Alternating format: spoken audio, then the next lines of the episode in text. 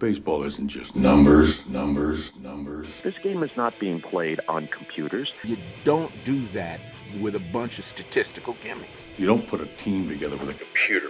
We're talking weighted runs created plus, expected woba, his sweet spot rate, defensive runs above average, average exit velocity, barrel rate, xFIP, BABIP, SIERA. We are above replacement radio. And welcome to Above Replacement Radio. We're talking baseball kind of whenever. I'm your host, Chris Gianti. Over there on the other side of the screen is Daniel Kern. How you doing, Daniel? Chris, I'm doing very well today. It is the first show of the new year, 2024. It is the first show that I'm doing from my new apartment. Uh, and we are debuting some new segments today on the show. Yeah, it's it's uh we, you know, exciting new stuff with the uh, with Above Replacement Radio for, you know, leading up to the season. Obviously, every year we do we do divisional previews and you know players to watch from each team.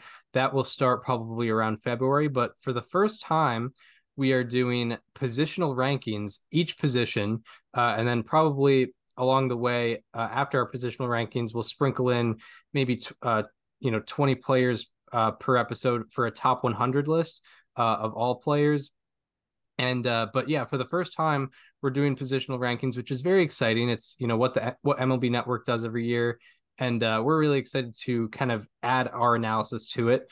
Um, and then, secondly, yeah, to close out the show, we will have the uh, the Carlos Beltran bubble case breakdown. It's it.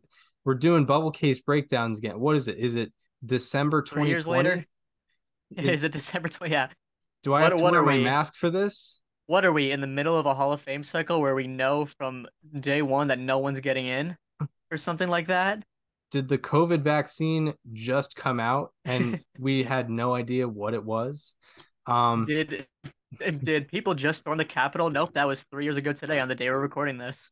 Yeah, shout out. Yeah, nonetheless, we're bringing back the bubble case breakdowns. Uh, we did ten to, of to them. tie it all back to the to the main uh, topic at hand. Yeah, we um we uh we did 10 of them back in the off season of 2020 to 2021 um i believe i think like four or five of those um are off the ballot now. Um mm-hmm. but uh nonetheless yeah now we have uh carlos trying to talk about we'll have uh jimmy rollins and chase utley. Chase utley to talk about yeah i mean joe mauer and adrian beltre are both first years on the ballot this year. I don't think either of them are bubble cases. I think they're just both getting in. Uh, and also, I don't think James Shields is a bubble case either. Oh, complete game James. We're yeah. not uh, we're not considering him. No, I, I did not realize he was on the ballot this year.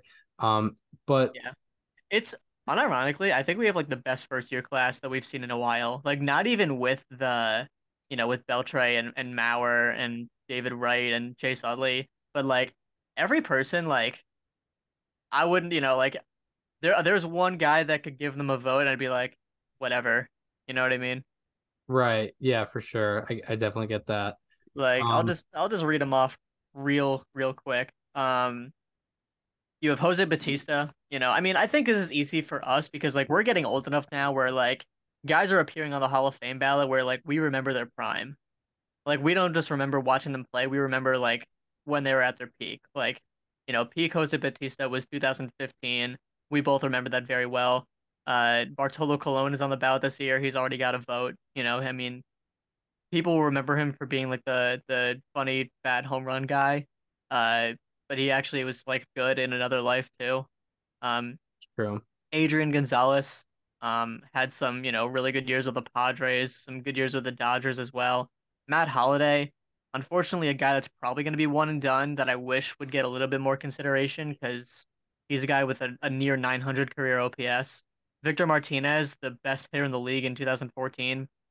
Uh, yeah. Brandon Phillips, uh, you know, one of the best defenders of his generation, maybe the best defender at his position in his generation. Uh, you know, Jose Reyes, a guy that was, you know, kind of similar, stole a lot of bases, hit a lot of uh, extra base hits there in Citi Field. Uh, James Shields, you know, big game James, kind of the uh, the face of a franchise there with Tampa even with the Royals as well, and then uh you know signed that big contract with the Padres, and then David Wright, um who would have been a Hall of Famer if he had stayed healthy, unfortunately. Yeah, Yeah, it's quite it's it's a it's a solid list. Um yeah, Jose Bautista, I remembered always doing great at Fenway. Uh nine uh 575 career slugging at Fenway Park, Jose Bautista had, um, which is pretty crazy. That is much higher than his 475 career slugging. Um, granted, that takes away pretty much all of his Pirates days. Um, so he because he wasn't playing at Fenway during you know his Pirates days, but yeah, um, yeah, I, yeah, I remember when he knocked out 54 home runs and it was like, who is this guy? Like, what happened? Um, Mhm. but uh, but yeah, yeah. So we will be getting into Carlos Beltran, but before all of that, uh, we have one bit of news to get into. There was one, um, one big trade, one little trade, and the big trade is more just on namesake and not necessarily like, oh, you know, these guys are like gonna be all stars this year, um, which could happen, but probably unlikely. But the Giants and Mariners made a trade. The Giants receive Robbie Ray and they trade Mitch Haniger and Anthony DeSclafani. Um, kind of an interesting thing they got going on. What did you think about this trade? Uh, I mean, first of all, I think it's super cool to see that Mitch Haniger is going back to the Mariners. You know, it kind of just feels right. It feels weird that he was ever not a Mariner, even though he was actually drafted not by the Mariners, right? He was traded over uh, from the Diamondbacks in a pretty famous Thanksgiving Eve trade. But um, you know, Mitch Haniger is coming back, which is which feels very good to hear. Um, I like this for both teams. You know, Robbie Ray is a guy that I think the Mariners don't really need anymore. I think they kind of discovered that in 2023. You know, they had five, maybe even six very suitable starters, uh, not named Robbie Ray when he was down for the entire year. Um, and I don't, and I believe that the the Giants are paying uh not much of his salary in 2024, but um, and the Mariners are eating a lot of that contract in 2024. But this is going to save them some money in future years. Uh, for a guy that ultimately they really don't need right now. Um, and you know they're getting Mitch Haniger back. They're getting Anthony DeSclafani, who is a you know a quality pitcher. You know not necessarily uh, at his peak where he was like two years ago, but you know a name that's good for depth in that rotation. And then in terms of the Giants, um, you know Haniger didn't stay healthy last year. DeSclafani, um, another guy they probably don't really need this year. He might be a little past over the hill for him. But uh, I love the addition of Robbie Ray because you know that's a Cy Young winner in the last few years, and you know maybe not the quality of Cy Young winner of of other names in in recent years, but clearly a very good pitcher, a guy that got a nine figure contract, and a guy that I think will do very well in the Giants pitching department because they are known to fix guys, improve guys, do a lot of very potential, and get that out of them. So I'm very excited to see how he fits into that rotation. Uh, yeah, it, it it should be very interesting. I um I enjoy this deal from a Giants perspective. Uh, you know, I think not that I'm saying it's uneven, but just from a Giants perspective, uh, I think yeah, our last episode when we were talking about the Jung Hoo Lee signing, it was you know only Lee and Webb were committed. Uh, were you know financial commitments beyond 2025 and now robbie ray has joined that list. So you know i'm not saying like oh the giants should be spending money but you know robbie ray is still a a quality pitcher to have for you know now the next three years uh adds to the rotation. Even though you know not the not the greatest uh 2022 which was you know the follow-up to his cy young campaign but nonetheless he had a his strikeout minus walk rate was over 19%, uh, which is really, really good. Um, that's, you know, at least five percentage points above average. Um, so that's someone nice to have, someone that you know you're going to have for, um, you know, three years if, if you don't trade him. Whereas uh, I think Haniger, what Haniger was, uh, he only had two years left, and uh, DeSclafani, I think, was in his final year of his contract, I believe. Um, and yeah, I think you you also make a good point where the Mariners don't necessarily need him anymore. Uh, because thinking about when Robbie Ray, Robbie Ray was signed by the Mariners, uh, let's think about like he was signed to be their ace, and there was a good reason for that. Like Logan Gilbert had not arrived yet. Uh, George Kirby was only a was only prospect. a prospect at the time. He had not made a major league start, and Luis Castillo had not been traded for yet. So Robbie or Ray extended was, yet.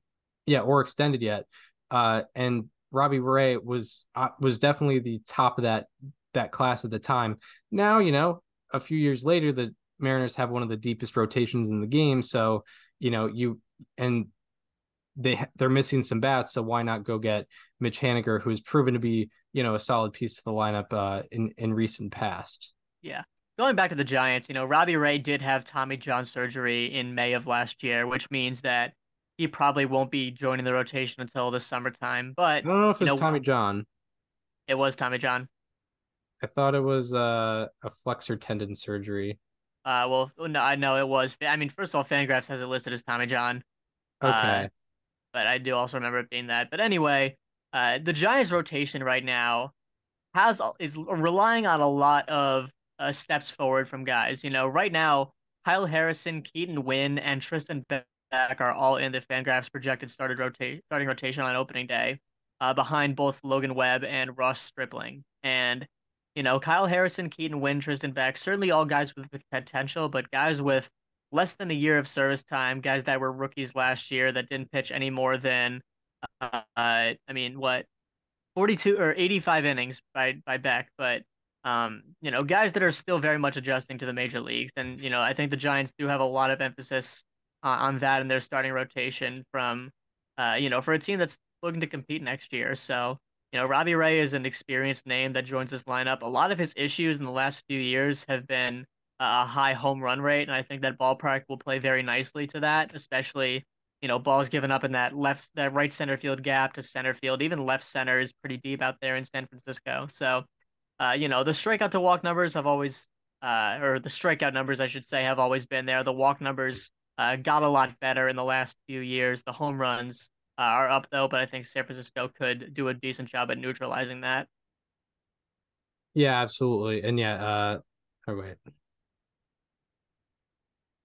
Can you hear me? Yes. Yeah, my computer froze for a little bit. Um Ah, okay. weird. Uh yeah, Robbie Ray did get Tommy John surgery. I think I was confused because it was not a UCL injury, it was a flexor Mhm. tendon s- surgery, but both lead to Tommy John. So think that's why I was confused there. But Yeah. um, with Robbie Ray, uh, one of the things I did look at was, you know, his obviously his biggest problem in 2022 was home runs allowed. He allowed 35 home runs uh, in his last full season, and you know, looking at the Statcast data, um, however reliable it may be, uh, only 30 like if if he put if he made all his starts in San Francisco uh, that number would be down to 31. So that's something to be optimistic about. It, it does tell you that the power that he gave up wouldn't have translated all the way in uh, San Francisco. So you know, puts him in a in a better spot. You know, having a fly ball pitcher in, you know, pitching in San Francisco is not the worst thing in the world. So, um, you know, he'll be in good hands there. And you know, if as long as his arm uh maintains its strength uh heading into you know coming off Tommy John surgery, the strikeout and walk numbers should probably stay similar and and you know put the put himself in a good spot. Yeah, I think so as well. Yeah, I, I, I do. Um, and then yeah, going back to the Mariners, I guess for a second here. Um, the lineup has looked a lot more interesting. Uh, well, they made another trade that we'll get into later, but Mitch Haniger, uh, you know, does fill a, a need for them, which is just a guy that has a bat that can use it, right? Um, and uh, you know, I mean, it makes the lineup look certainly a little bit more complete. You definitely do still wonder what it would look like with a guy like Eugenio Suarez in there. Um, but nonetheless, you know, Mitch Haniger is certainly an upgrade over uh over the the previous options there. And you know, he's also just a very beloved figure uh, in Seattle. You know, he feels like he has the feel of a guy that was there his whole career. Um, that's not really the case, like I mentioned earlier. Um, and then DeSclafani, like I mentioned, he adds a lot of depth because you already have, you know, Luis Castillo, you already have Logan Gilbert, George Kirby, Bryce Miller, Bryan Woo. Uh, you don't necessarily need a lot out of DeSclafani other than to just, you know, be an arm that can eat up some innings when needed. Um, yeah, for sure, for sure, and and um, with DeSclafani, like say, you know, the Mariners feel like they have enough starters, like I, I'm sure that he's at a point in his career where he's kind of fine going into the bullpen and getting innings there, and maybe he's maybe he's the new, you know, bullpen prodigy with the uh with Yeah. the Mariners because they seem to do that quite a bit. Um, and yeah, with uh with Haniger, I think I think you may, do make a good point in like him being sort of. It, it feels like he's been there longer than he has, Mhm. and I think part part of that has to do with like there's been so much movement with that Mariners organization, and he stayed there. Like, uh, remember, like let's remember after 2018 when they traded off, you know, Edwin Diaz, Robinson Cano, Nelson Cruz was was let go in free agency. Um, I think there's a Jean Segura was traded. Like there was kind of a clear like rebuilding phase that the Mariners were about to enter into, and Mitch Haniger has been there for the entire like rebuild and now to where they're you know expected to be a playoff team uh you know and when they were a playoff team in 2022 he was there for that um so like yeah i think there's there's definitely a, a factor there and i think the mariners fan base is is pretty happy to have him back for kind of those reasons Yeah, the vibes have been down in Seattle for the last uh, couple of months now, right? The team missed the playoffs in a year where they were supposed to be a championship contender in a year coming off of a playoff berth. Um, and you know, Jerry Dipoto came out after the season and he made some quotes that really did not resonate well with the fans about uh, you know, winning 54% of the games over a 10-year stretch and kind of playing the long game out of it. And you know, on top of that, they trade Eugenio Suarez. Uh, they make some deals that are essentially just salary dumps. They trade Jared Kelenic, uh, you know, a guy that was supposed to be, you know, the future face of the franchise. They give up on him pretty quickly. And yeah, I mean, times have been tough to be a Seattle Mariners fan over the last few months, but uh, you know, Mitch Haniger, I think he's going to be a guy that kind of brings those vibes back. You know, he I remember he wrote an article in the Players Tribune after 2021 when they got eliminated on game 162. Uh, you know, kind of rallying the fans, you know, that season and insisting. I mean, you know, the quote he had was, uh, "We're ending this effing drought," and they did it the next season. Uh, unfortunately, he wasn't a big part of it because he was hurt. But uh, yeah, I mean, wh- no matter how much he's going to play or not next year, you know, it's it, him being there is going to bring the vibes up, no doubt. But both in the clubhouse, with the fan base, with the organization, he's a guy that's going to bring the vibes up, and also is a bat that they're going to be expecting to contribute. Yeah, uh, absolutely for sure. Um, and uh, yeah, when when those trade when, when those uh trades were happening earlier in the off season, and um, you know, the Mariners weren't supplementing them. Like now, there now there is supplementation in that lineup, and there's you know some holes have appeared to have been filled. Um, they also signed Mitch Garver, which we never got into, but like Mhm. that's a quality bat to bring to the lineup. Um, even though that position is in a fine state. I think uh, you know. I guess he'll fill in when Raleigh's not playing and and be a DH otherwise.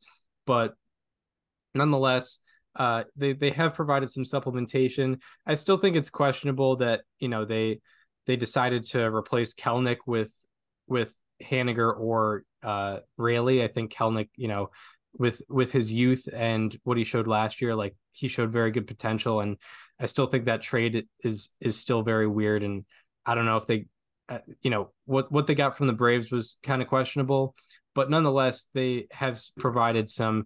They, they've answered some questions as to what they're going to put in the lineup uh, for this next year. Yeah, I mean, if you look at the if you look at the roster on Fangraphs right now, you know, you still see holes. I mean, they have uh they have Luis Urías, uh, uh, you know, projected to start at third, and I'd rather have Eugenio Suarez, even if he's you know seven million dollars more expensive.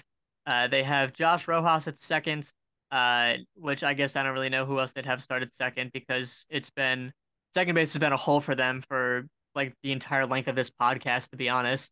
Um, but yeah, I mean, the lineup would look a lot more complete uh, if they had, you know, reserved a couple of moves. And maybe they don't bring back Haniger if they have Kelenic, but even still, I think I'd rather have Kelenic from an actual baseball standpoint. But, uh, you know, the vibes. Yes, the uh, the energy will be will be good. Yeah, and uh, you know, Haniger's on a three year deal, so he's got two more years um, left in Seattle. But but yeah, it should be interesting. Like, it's a weird it's definitely an, an interesting trade where like you weren't expecting it, but it makes a little bit of sense. But if they just chose not to do it, that would also make sense. Um, but yeah, the Giants get a you know, and another pitcher. Mariners get more you know, get you know, some outfield help, you know, outfield they're they're looking for outfield bats, you know, as they traded uh Kelenic and they and they uh are losing Teoscar Hernandez in free agency. At least we're assuming that. Um Mhm. so They also traded for Luke Raley. they have traded for Luke Raley, who had a very good season last year offensively. Um, but the sustainability of that is sort of in question a, a little bit. questionable. I think he could still be, um, a, you know, an upgrade over what they would have had before, or what they had out there last year. Um, you know, I think all they need from him is to be like a 110, 115 OPS plus type guy. You know, I don't think they need him to be the 130 guy that he was last year because I don't think he's going to be that. I think that's a fair thing to say. Yeah, and and albeit like his expected numbers were um his expected slugging and expected woba were above average and he seemed to be a neutral defender and I think a solid base runner as well had 14 stolen bases. So it's not like you know it's like oh here's this big bat that can't play defense and can't run the bases. Like it's not that situation. So he does seem to be somewhat of a complete player um to to be involved in that in that Mariners lineup. Whereas, like, yeah, a guy like Haniger, Haniger's kind of a negative d- defensive, uh, negative defensive guy. So with you know Raley and Rodriguez in there, it's going to make for still probably a pretty positive outfield defense. Yeah, the Mariners had uh, the second highest strikeout rate in Major League Baseball last year at 29, 25.9%. And uh, Raley is going to fit right into that, given his strikeout rate last year. I'll just say that much. Yeah, it is over 30%, and he was in the first percentile in whiff rate, um, Mhm. meaning no, meaning he was, uh, yeah, in the top 1% of guys swinging and missing, um, in, in the bad way, like he swung and missed the most.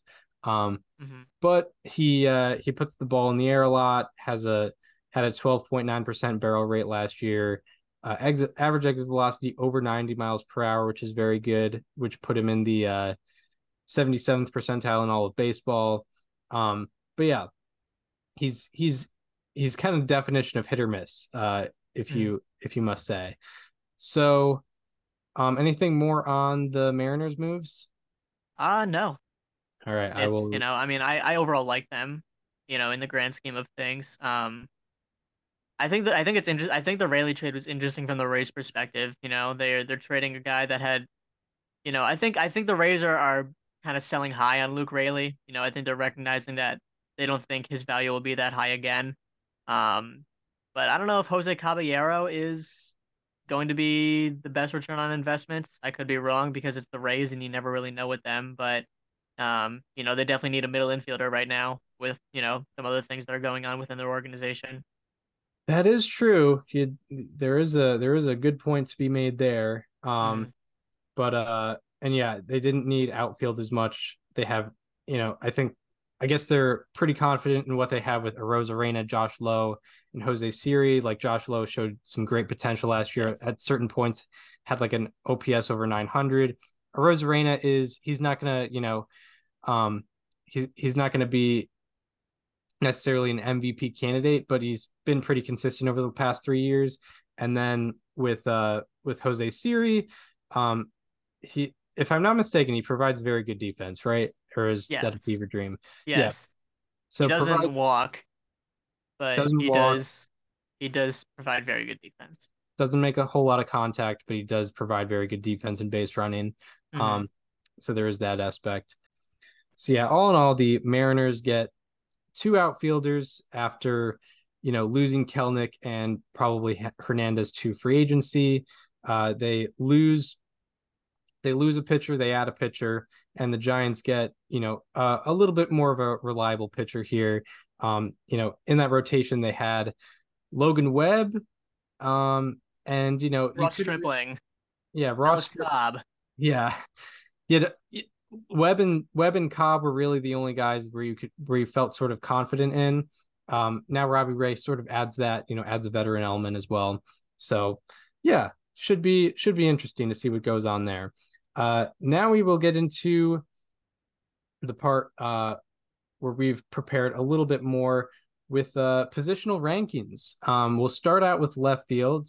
Left field was was an extremely confusing experience. Yes. Um, you know, and uh, by the way, and we'll probably preface this before each time we we go into these p- positional ranks, but we're going off of the Fangraphs roster resource. Um, and for free agents, we're just kind of ballparking and going based off of what they played most last year. So Cody Bellinger, he is going to be in the center field category. Um, if he is in fact in our list, you know, watch to watch to find out.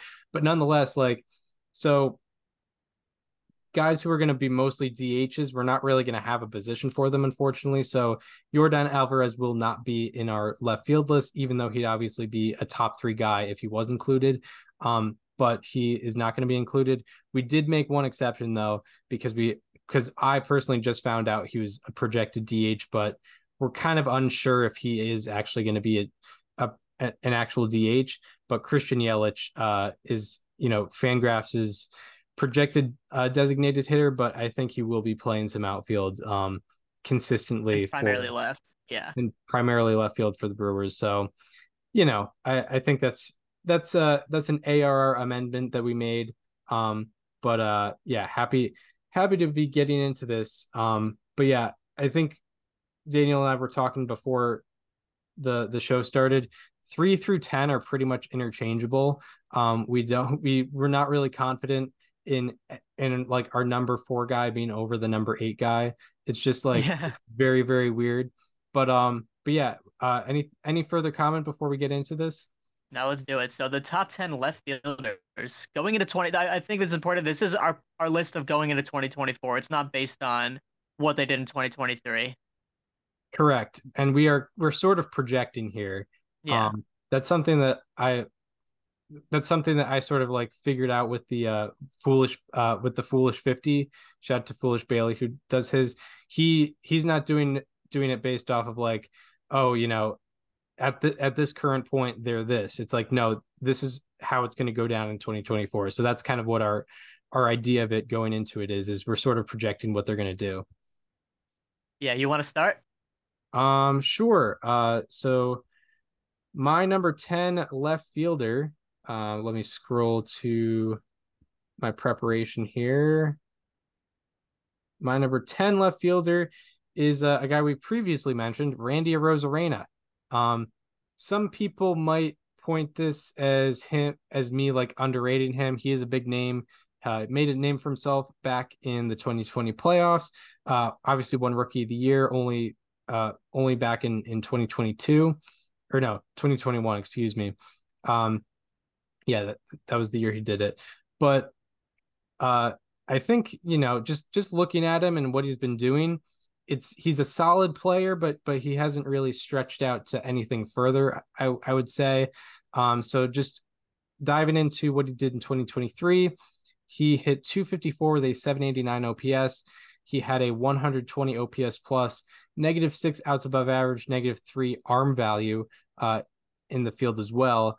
Four defensive runs saved, 22 stolen bases, 1.8 BSR, and uh, he's heading into his age 29 season. And uh, what I'll say about Randy Arozarena is, um, you know, let's he he's coming off three consecutive 2020 seasons, but I don't want him to be confused for a a good base runner because his base running actually is has been negative because of how often he gets caught on caught on the bases. Um, he is generally negative or or generally neutral or negative on the bases. So let's not consider him necessarily a good base runner. Uh, defensive metrics has just sort of been inconsistent on him. We don't really know where he's at as a defender. Um, but just optimistically looking at him, his walk rate jumped 5.1 percentage points from 2022 to 2023. His average exit velocity jumped 1.8 miles per hour.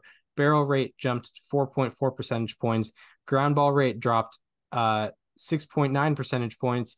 Fly ball rate jumped 5.6 percentage points, and his expected slugging uh, jumped 53 points. So there is some optimism around Randy Arozarena's offense, but that is why I have him um, number 10. Yeah, so my number 10 uh, is a guy that we kind of just got our first glimpses of last season, uh, you, know, very late in the season. It's Evan Carter from the Texas Rangers. He played uh, in 23 games in the regular season before going on a big run in the postseason, and he kind of dominated all the way through a 180 OPS or weighted runs created plus in those uh, 23 games to end the season, and then a 917 OPS in the playoffs. Uh, the reason I have him at 10, not higher on the list, is because uh, for one, we haven't really seen a big sample size out of him, and two, his batted ball metrics uh, kind of suggest that his success uh, is not sustainable when you extrapolate it over a longer season, which is pretty natural because you know when you hit a lot of line drives for two weeks, it's going to look like that's what he did for the whole season, and uh, he had a 33% line drive rate throughout the regular season and the postseason, a 15% fly ball rate. Uh, so certainly, you know, there are things to improve on in terms of uh, having more sustainability and success. And I mean, this is a guy that you know was still adjusting to major league pitching for the first time when he was facing guys in the you know NL ALDS, the ALCS, the World Series. Um, so you know, it definitely took a lot for him to even crack the top ten with that this few uh, appearances in Major League Baseball, but you know, he certainly made the most of his opportunities. A 43% hard or sweet spot rate, uh, a 46% hard hit rate, and this is just in those 23 regular season games. A 10.3% barrel rate, um, and also just you know a, a 35% line drive rate in the uh, regular season, and then he kept that up in the postseason. A 59% pull rate, which is absolutely not sustainable, but uh, you know, definitely what you want out of a out of a batted ball. Um, you know, I've seen we've seen plenty of guys come up to the majors and do a lot worse than Evan Carter did, and uh, he he earned a spot in the top ten with just uh, a few plate appearances. But you know, I think we need to see it over a longer uh over a longer stretch for me to put him higher on the list. Yeah, I, I definitely understand that. Um, he, yeah, I mean, he's played between postseason and regular season. That's what forty games that he's played. Um, mm. I something think, like that. Yeah, something around there. Um, so yeah, like it's you know it's it's definitely hard not to get hype on him. Uh, he definitely I think comes in as the rookie of the year favorite in the American League. Um, yeah, definitely. So, uh, so yeah. Now on to uh, number nine. For me, I have Chas McCormick, who is coming off a pretty fantastic year for himself. Um, definitely a, a breakout year. Uh, he hit 273 with an 842 OPS, a 130 OPS plus. Uh, he had one out above average in left field, uh, three outs above average in center field, one defensive run saved in left field, and four defensive runs saved in center field. He also had 19 stolen bases and 1.7 BSR. Uh, he is heading into his age 29 season. Um, and what I have to say about McCormick is that 130 OPS plus definitely sticks out. Um, he had a drop in both whiff rate and or a drop in whiff rate and an increase in sweet spot percentage, which were both very very good signs last year. I will say I think his numbers are a little bit skewed by um, the pl- the platoon duties that he had. I think he had a pretty disproportionate amount of plate appearances against lefties as opposed to righties, and he had a 1,008 OPS against lefties, but a 769 OPS against righties. So I think his um I think he will have more playing time in general this upcoming year. I think he'll probably get over 500 plate appearances for the Astros. So I think he will have to face righties a little bit more, and that might bring his numbers down. So I'm kind of relying on that to happen a little bit. But overall, I'm very optimistic about what Chas McCormick can, can bring, which is why I have him as a as a number nine guy. Sure. So for my number nine guy, I went with your number 10 guy, and I picked Randy Arozarena in that spot. So I think we we pretty fairly uh, put Ro- Arozarena around the same umbrella here. Um, yeah, and I mean, we haven't, I don't think we've seen uh, the offensive season that we've seen out of him since his rookie year in 2021. He hasn't broken an 815 OPS since. He hasn't broken a 450 slugging since. He hasn't broken uh, many of the marks that we really saw in that first year. And on top of that, uh, his defense has really been uh, concerning, to, to say the least. He had a, negative 18 uh, defensive runs above average last year alone, which is one of the worst among, le- or excuse me, over the last two seasons combined, uh, which is one of the worst uh, among all left fielders. Um, you know, he did make some strides in his walk rate, like you mentioned, his ground ball rate, like you mentioned, but uh, you know, for me, I think I need to see more out of his defensive component and definitely a little more out of his offense as well. You know, Randy is only going into his age 28 season this year, so uh, you know, there is certainly a lot of optimism that uh, things can change. He's also kind of the face of his franchise, which is you know, I think kind of inflates. I don't want to say inflates, but it definitely pushes up his value because he's kind of the guy uh, for the Rays right now. And yeah, I mean, he's a very good hitter. He hits the ball very hard. Um, and he hits it in the air a lot more as we saw this year, particularly fly balls. Um, so there's a lot of potential uh, for him to succeed, but you know, I need to see mostly I need to see more out of his defense because 10th, uh, negative six outs above average, negative three in arm value, and overall negative eight in fielding run value. Uh, he's been statistically one of the worst defenders in the league right now, and I think that's keeping him from being maybe top five on this list. Uh, but you know, I have him at nine because of that primarily. Uh, right, yeah, and and yeah, I think uh, you know, it's it's good that we're definitely gonna have like overlap in these lists, so we can talk about these guys multiple times. But with Arozarena, like something that was something that I found very like, you know, what hopefully he brings into 2024 for himself is uh that average exit velocity jumped, his barrel rate jumped, uh, his ground ball rate dropped, and his fly ball rate jumped. So um, that those are all good signs, especially for uh, a guy who's probably considered more of a power bat for the for the Rays. Um, moving on to my number eight, uh, which I ha- where I have uh, Ian Happ, who just has kind of been a a model of consistency. Like not an excellent bat, not an excellent player, but just generally pretty good and has always been pretty good. Um, you know, when he's been on the field and and he's you know over the past two years has been on the field quite a bit. Uh, and in 2023 alone, he hit 248 with a 791 OPS, a 112 OPS plus. He had negative seven outs above average, but plus two arm value. He had two defensive runs saved. He had 14 stolen bases, 1.8 BSR, and he's heading into his age 29 season. And by the way, I'm I'm going to mention BSR with all of them. BSR is basically how how many runs above or below you scored for your team exclusively through base running. It's kind of an estimation that Fangraphs has. Uh, but going back to Ian Happ, he is heading into his age 29 season. As I said, model of consistency. He had a great increase in walk rate and sweet spot rate from 2022 to 2023. Um, his walk rate got back to like 14%, I believe. And uh, also, he has value in being on the field.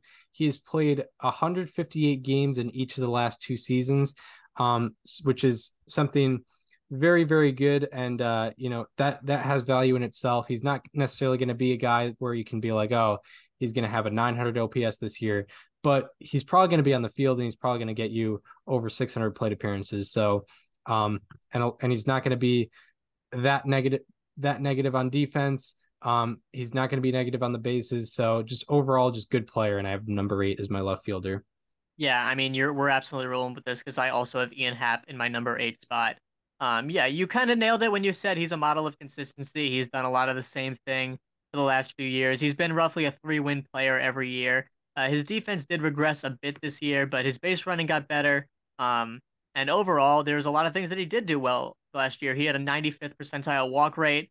Uh, he had a 51st percentile strikeout rate, which is much better than he was before. I believe he was in the ninth percentile in 2021. So uh, he is getting a lot better at that.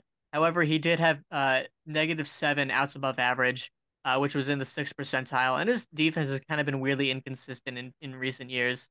Um, he had ninth percentile outs above average in 2021, 78th percentile in 2022, and sixth percentile, like I mentioned, in 2023. Um, the big issue for me with Ian Happ is that he doesn't hit fastballs very well, and he hasn't done it for a while. In 2022, uh, he had one run value against fastballs, a 249 expected batting average, 272 average, 537 slugging, uh, which is good, but not as good as a lot of other hitters. But in 2023, he hit 185 against four seam fastballs. He slugged 343. His expected numbers really were not that much better, and he didn't whiff on them too much. He whiffed at a 22% rate.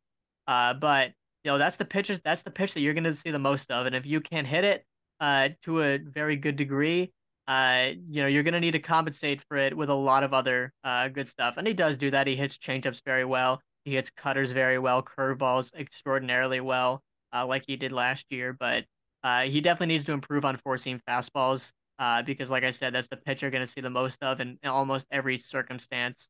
Uh, but I do have Ian Happ as my number eight. Right, right. And he also as they say in Moneyball, he gets on base. He uh he may not be, you know, a 300 hitter, but he, you know, got a 361 on base percentage last year. Um, even when he has a low average, he typically is going to have a good on base percentage. Um, and something to comment on just generally when evaluating these players, defensive metrics are, you know, very, very weird all the time. So you almost can't look at one single season and be like, oh, this is this is what he is. Whereas Yeah. with offense, with Unless- offense, you yeah. kind of can do that. Mm, Yeah, I mean, if you see the same trend in someone in defense for a while, you absolutely can. But sometimes just kind of people just kind of flip flop, like Ian Happ, like I just mentioned. yeah, kind of no matter what, you do have to look at like a multi-year sample with with defensive metrics.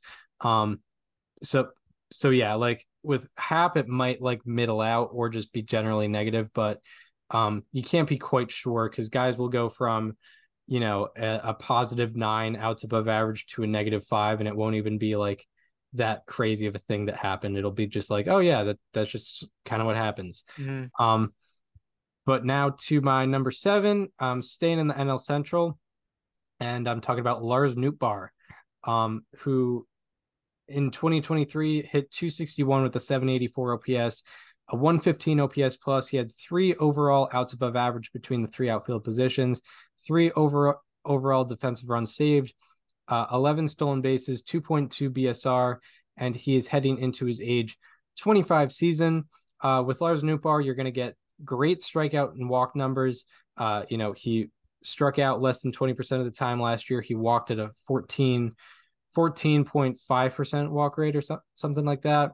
Um, he did experience an unfortunate drop in average exit velocity and barrel rate last year.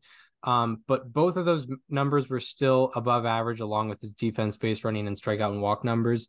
So I'm pretty overall positive on Lo- Lars Nootbaar, but I'm gonna have to see more in order to put him as like uh, a, a more elite guy.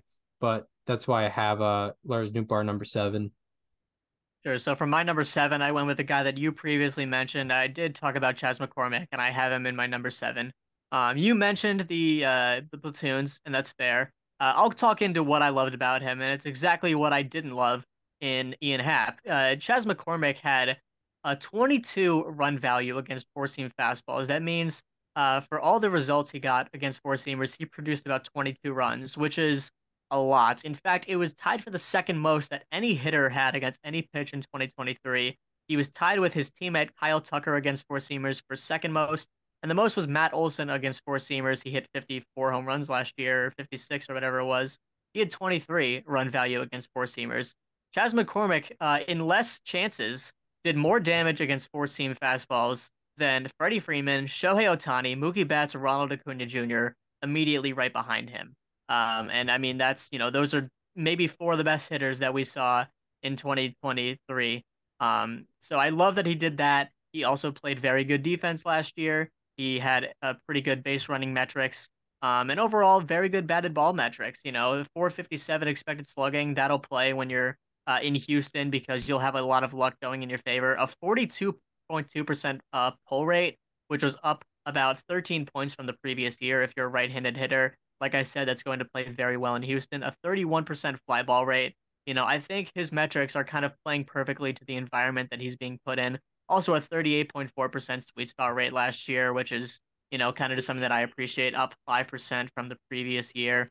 Um, strikeout rate and walk rate, they're around the major league average, I would say, maybe a little under, but, uh, you know, I, I've certainly seen worse out of guys. But yeah, I really like Chas McCormick. He plays good defense.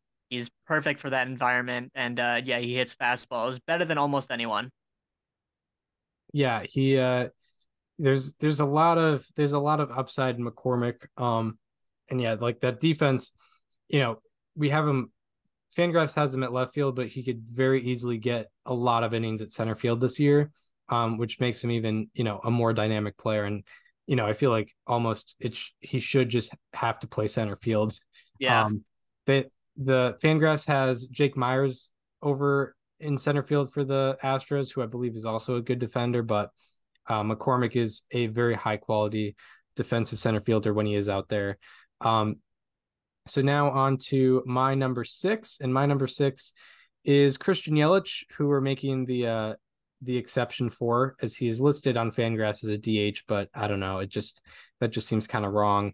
Um, but all in all, in 2023, he had a kind of a, a, a solid bounce back year. You know, not a bounce back to his MVP days, but just an overall positive year. Uh, he hit 278 with an 818 OPS, a 124 OPS plus. He had four outs above average, but a negative seven arm value, which brought down his defense. Uh, he had a negative three defensive runs saved, but 28 stolen bases, a 7.5 BSR, and a 66% extra base taken rate. And also, uh, something I found fascinating was um, he was never thrown out on the bases outside of his caught stealings, which he only had three of them, but never thrown out on the bases, which is crazy. Uh, also, Yelich is heading into his age 31 season. Um, I think with Yelich, something to be optimistic about is he was a great beneficiary of the rule changes. Uh, he had a 72 point batting average increase on pulled ground balls. He also had nine more stolen bases without getting caught stealing uh, one more time that he did in uh, 2022. Um, and also with Yelich, just I'm very I'm very uh, high on his walk numbers, very good walk numbers, gets on base in a good rate, and you know he's he always has a, a quality exit velocity and quality barrel numbers. Um, so you know puts it puts it on the ground too much, but I think there's a there's a good case for a good amount of people on this list that you know have been putting it on the ground too much. But um, I like his base running. I like his ability to get on base and just an overall quality left fielder. Um, who do you have as your number six? So my number six, I have uh well my biggest hit from my players to watch last year. It's Nolan Jones of the Colorado Rockies. I still don't really understand why the Cleveland Guardians decided to give up on him after just 28 games. Uh, but you know, I mean, Nolan Jones did do extremely well in the 106 games the Rockies allowed him to play last year. Uh, uh, granted, he did have a 401 BABIP, uh, which is not sustainable, which is kind of why I have him at number six, despite him having a 931 OPS last year and also very good, you know, some of the best arm value in the league, also very good base running. Uh, you know, his arm value is so good that he had 13th percentile outs above average and still had a 76 percentile fielding run value because he had maybe the best throwing arm out of all outfielders in all of baseball. Not to mention he uh, slash 297, 389, 542 for a 931 OPS last year. He had a 15.7% barrel rate, a 500 expected slugging, and a 12.5% walk rate. And the easy thing to think of when you see this is, oh, well, he's a Rockies player. Yeah, of course, obviously. Actually, not the case with Nolan Jones. Uh, he had technically reverse splits last year. His OPS on the road was like seven points higher than it was at home. A 930, yeah, 935 OPS on the road, a 928 OPS at home. Uh, and granted, the BABIP was a lot higher on the road, 434 to 374, but uh, both of those are kind of un- unsustainable. He also had a um, 945 OPS against right-handed hitters and a 902 OPS against left-handed hitters. So he's not even really a platoon guy that happened to have done well against one one side. He did well against both. And lastly, he had 100 plate appearances with runners in scoring position last year. Uh, and he slashed 434, 556, 803 for a 1358 slugging and a 238 weighted runs created plus. That is the highest weighted runs created plus with runners in scoring position of the 207 batters that had at least 100 plate appearances in those scenarios. So Nolan Jones, maybe the clutchest hitter in baseball last year. Um, I did put him. I did put five people above him uh, based on his defense alone. Even though it is very difficult to play defense there in Colorado, he hit a high high strikeout rate and a very high BABIP. So I don't think his he's going to have quite the same offensive output uh, unless maybe he strikes out a little less. But nonetheless, I think the Rockies got a really good one here. Right, right, for sure. Um, with uh, yeah, Nolan Jones, very very promising campaign last year. Um, and yeah, just there's a lot of things where you're very high, you know, lots of upside there and lots of potential and like could definitely outperform a, a lot of the guys on this list. Um, with my number five, I have uh, Steven Kwan, um, who is just, you know, overall good player. Uh, coming off a year where he sort of regressed a little bit. He hit 268 with a 710 OPS, a flat 100 OPS plus, but you know, nonetheless, nine outs above average, 16 defensive runs saved, 21 stolen bases, and 1.5 BSR. Uh, Kwan is heading into his age 26 season. And what I have to say about Kwan is, you know, he's not as offensively um, adept as if if that's the right word, but he's not as offensively effective as guys like Christian Yelich, Lars Nootbaar, Ian Ian Happ. But I think he could, you know, get back to that 2022 level where he was at a 124 OPS plus, I believe. And also he is a much better defensive left fielder than all of those guys I just previously mentioned. Um, he's the best defensive left fielder in baseball besides Varsho if he is playing that position. Uh, Dalton Varsho, uh, if he is playing that position. And I think Kwan is sort of due for an offensive bounce back. He had increases in average exit velocity, sweet spot rate, line drive rate, and all expected numbers from 2022 to 2023. However, his actual numbers dropped off. So I think that's going to balance out a little bit. And uh, he's going to be a better, better offensively while also providing, you know, gold glove quality defense uh, like he has been for, you know, the two years of his career so far. So that's why I have Steven Kwan is my number five, um, above all those uh, guys who had a better offensive season than him. Um, who do you have for number five? Uh, number five, I have Christian Yelich. The guy that we made the exception for. Um, Christian Yelich just had his best offensive season since 2019 when he finished runner-up to Cody Bellinger in MVP and put up an 1100 OPS. Um, and he did a lot of things very well. He had a 50% hard hit rate, which is 93rd percentile, an 87th percentile walk rate at 12.3%, which was uh, one of his best, or I mean, among his best. He's have been a very good uh, OBP guy since 2019, and he continued to do that. Uh, he had his lowest strikeout rate since 2019 as well. And additionally, uh, he was a 90, 98th percentile base runner in total. Uh, he hit the ball hard. Uh, the only thing he didn't really do very well was hit the ball in the air. You know, he had a 13th percentile sweet spot rate because of his 57.4% ground ball rate. And I think it needs to go down, obviously. Um, but I think that potential's still in there. You know, I mean, are we very far removed from the peak of Christian Yelich at this point? Yes. But, you know, I feel like we can't give up on him yet because we've seen the flashes of that potential. We've seen him go on like big runs for a couple of weeks at a time during the season. And uh, I think we're capable of seeing even more of that in 2024.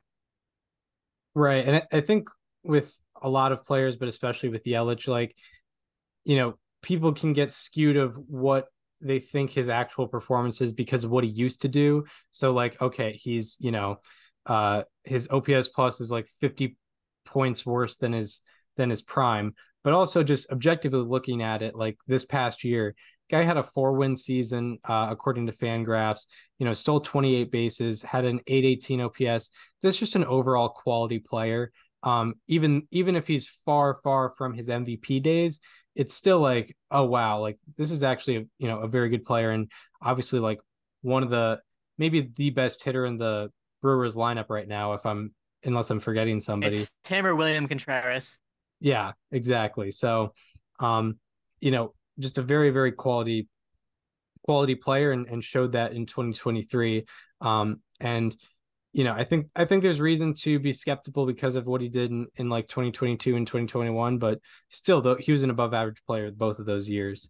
Um so my number four um this is this is you know this might if if these were released on like mlb network this is where people will get in the comments about it but uh, this is where I start to have maybe my hot takes, but still, I don't think he's that much better than the rest of the competition. But my number four is Evan Carter.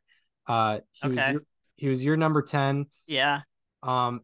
So just breaking down what Evan Carter did in 2023, uh, in the regular season and playoffs, he had 147 plate appearances, hit 303 with a 988 OPS.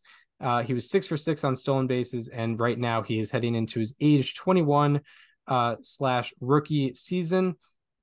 Um, I think with Carter, like, I or what I'll say about Kwan, Yelich, Happ, um, all these guys I have him ahead of. I think they've they're kind they're they kind of are what they are.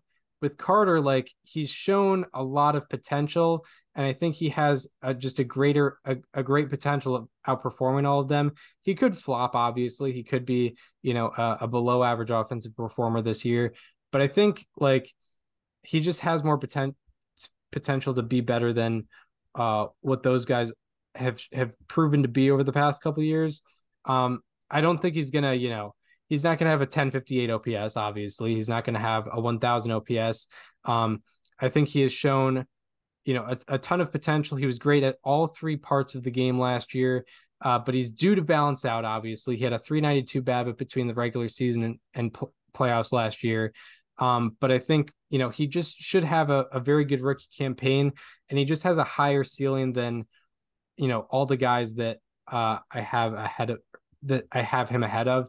I think that's part of why I have him there because I could easily see him just being in the mix with those guys, but I could see him definitely outperforming all of them.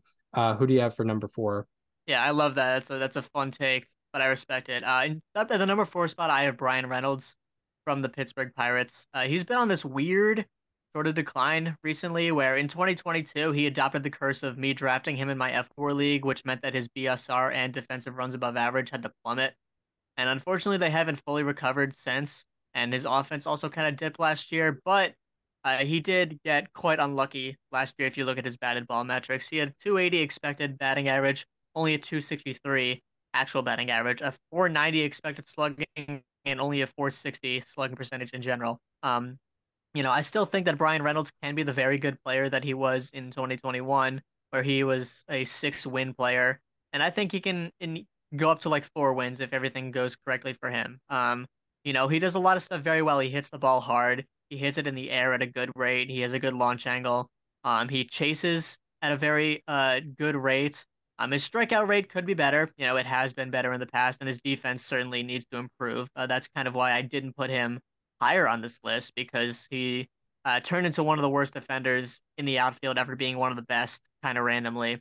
Um, but I still, you know, feel very optimistic that you know that bat will kind of do enough to really put him at that four spot in the next year. Yeah, those uh those expected numbers do look pretty good. Um, just overall good uh good metrics offensively there. Um, my number three uh is your number six. It is Nolan Jones, uh, who you know had a you know has like Carter just showed amazing potential. He's probably not going to repeat it, but just showed how high his ceiling really is. Uh, with Nolan Jones, he's coming off a year where he hit 297 with a 931 OPS, 138 OPS plus. Uh, he had negative five overall outs above average, but plus eight arm value. He had 10 overall defensive runs saved, 20 stolen bases, and a 3.0 BSR. Jones is heading into his age 26 season. And, um, you know, I think, as I said, amazing season last year, but that 401 BABIP, um, it's not going to sustain. He had a 358 average on ground balls, which is not going to sustain. But there are there are some parts of of his game that definitely definitely play very well. Uh, 12.5% walk rate last year, 15.7% barrel rate. Uh, that's going to play well. He has you know overall positive defense, very good base running. Um, you know that you know 10 defensive runs saved uh, on defense. You know, for narrative purposes, I, am going to look at that. Like that's very very good. Um, so yeah, it like he just like Carter, very very high ceiling, showed great potential last year.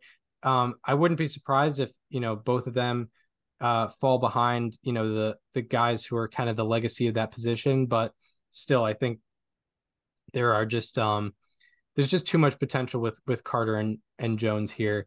Um, and you know, I'm I'm just choosing to go with that. Normally, I'm normally I don't get high off of a guy off one season.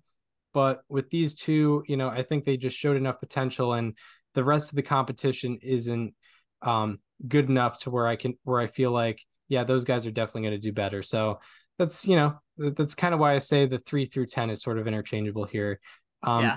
What do you have for number three? At number three, I have your. I believe he was number seven. I have Lars Nootbaar. Um, I love Lars Nootbaar. I am a Lars Nootbaar guy and have been for quite a while. Um, he unfortunately also adopted the curse of me dra- uh, drafting him in my F4 league, and uh, instead of defense and base running, he spent a lot of time on and off the injured list last season. I think he went down the IL like at least two or three times throughout the season, was kind of on and off, and was battling injuries for most of last season. Uh, but nonetheless, you know, he did just barely enough to qualify for the batting title. Uh, had a 14.3% walk rate, uh, just a 19.7% strikeout rate, and a 367 on base percentage, a 118 weighted runs created plus. Uh, also a plus base runner and a plus defender out there for the Cardinals in left field. Uh, and you know did enough with the you know with the bat uh, in terms of his expected numbers and his batted ball metrics. Uh, he got slightly unlucky, uh, but not enough to where it was really a major factor. Um, I think there is still a lot of potential in Lars Nootbaar. You know, he's going into his age 26 season. Um, he's good at pretty much everything. I, I think he has the potential to be, uh, to some degree, a five-tool player. Maybe not the greatest at power, maybe not the greatest at, at hitting for contact, but he's a very good defender. He's a good throwing arm. He's a good base runner. And I mean, I think he is enough to be maybe like a 125 OPS plus hitter uh, over the course of uh, of a few years, uh, including 2024. You know, I think there's just too much potential there. Uh, and I, I've like I said, I've always been a fan of the guy. I think he does everything very well. Um, and I really want to see him play a healthy year. Yeah, for sure. He um I think he just crossed over the qualifying line last year. 503. 503 plate appearances. Yep. One over. Qual- the qualifying line is uh 502. And now on to the final two. Um, this is where it doesn't necessarily get in, interchangeable uh, for me. Yeah. Like, uh, although I see like Carter and Jones could like outperform them, like they, he might have a they might have a higher ceiling than this guy. I just don't think they're gonna do it. Um, this guy's been a model of consistency consistency offensively. I'm talking about Brandon Nimmo for my number two. Um, you know, he's consistently been, you know, on base percentage like over 360, OPS plus uh, around 130 even, which is really really good. Uh, just last year he had 274 with an 829 OPS, had a 127 OPS plus, one overall out above average uh, between all positions, negative seven defensive runs saved, but a lot of that was in center field, which is a harder position.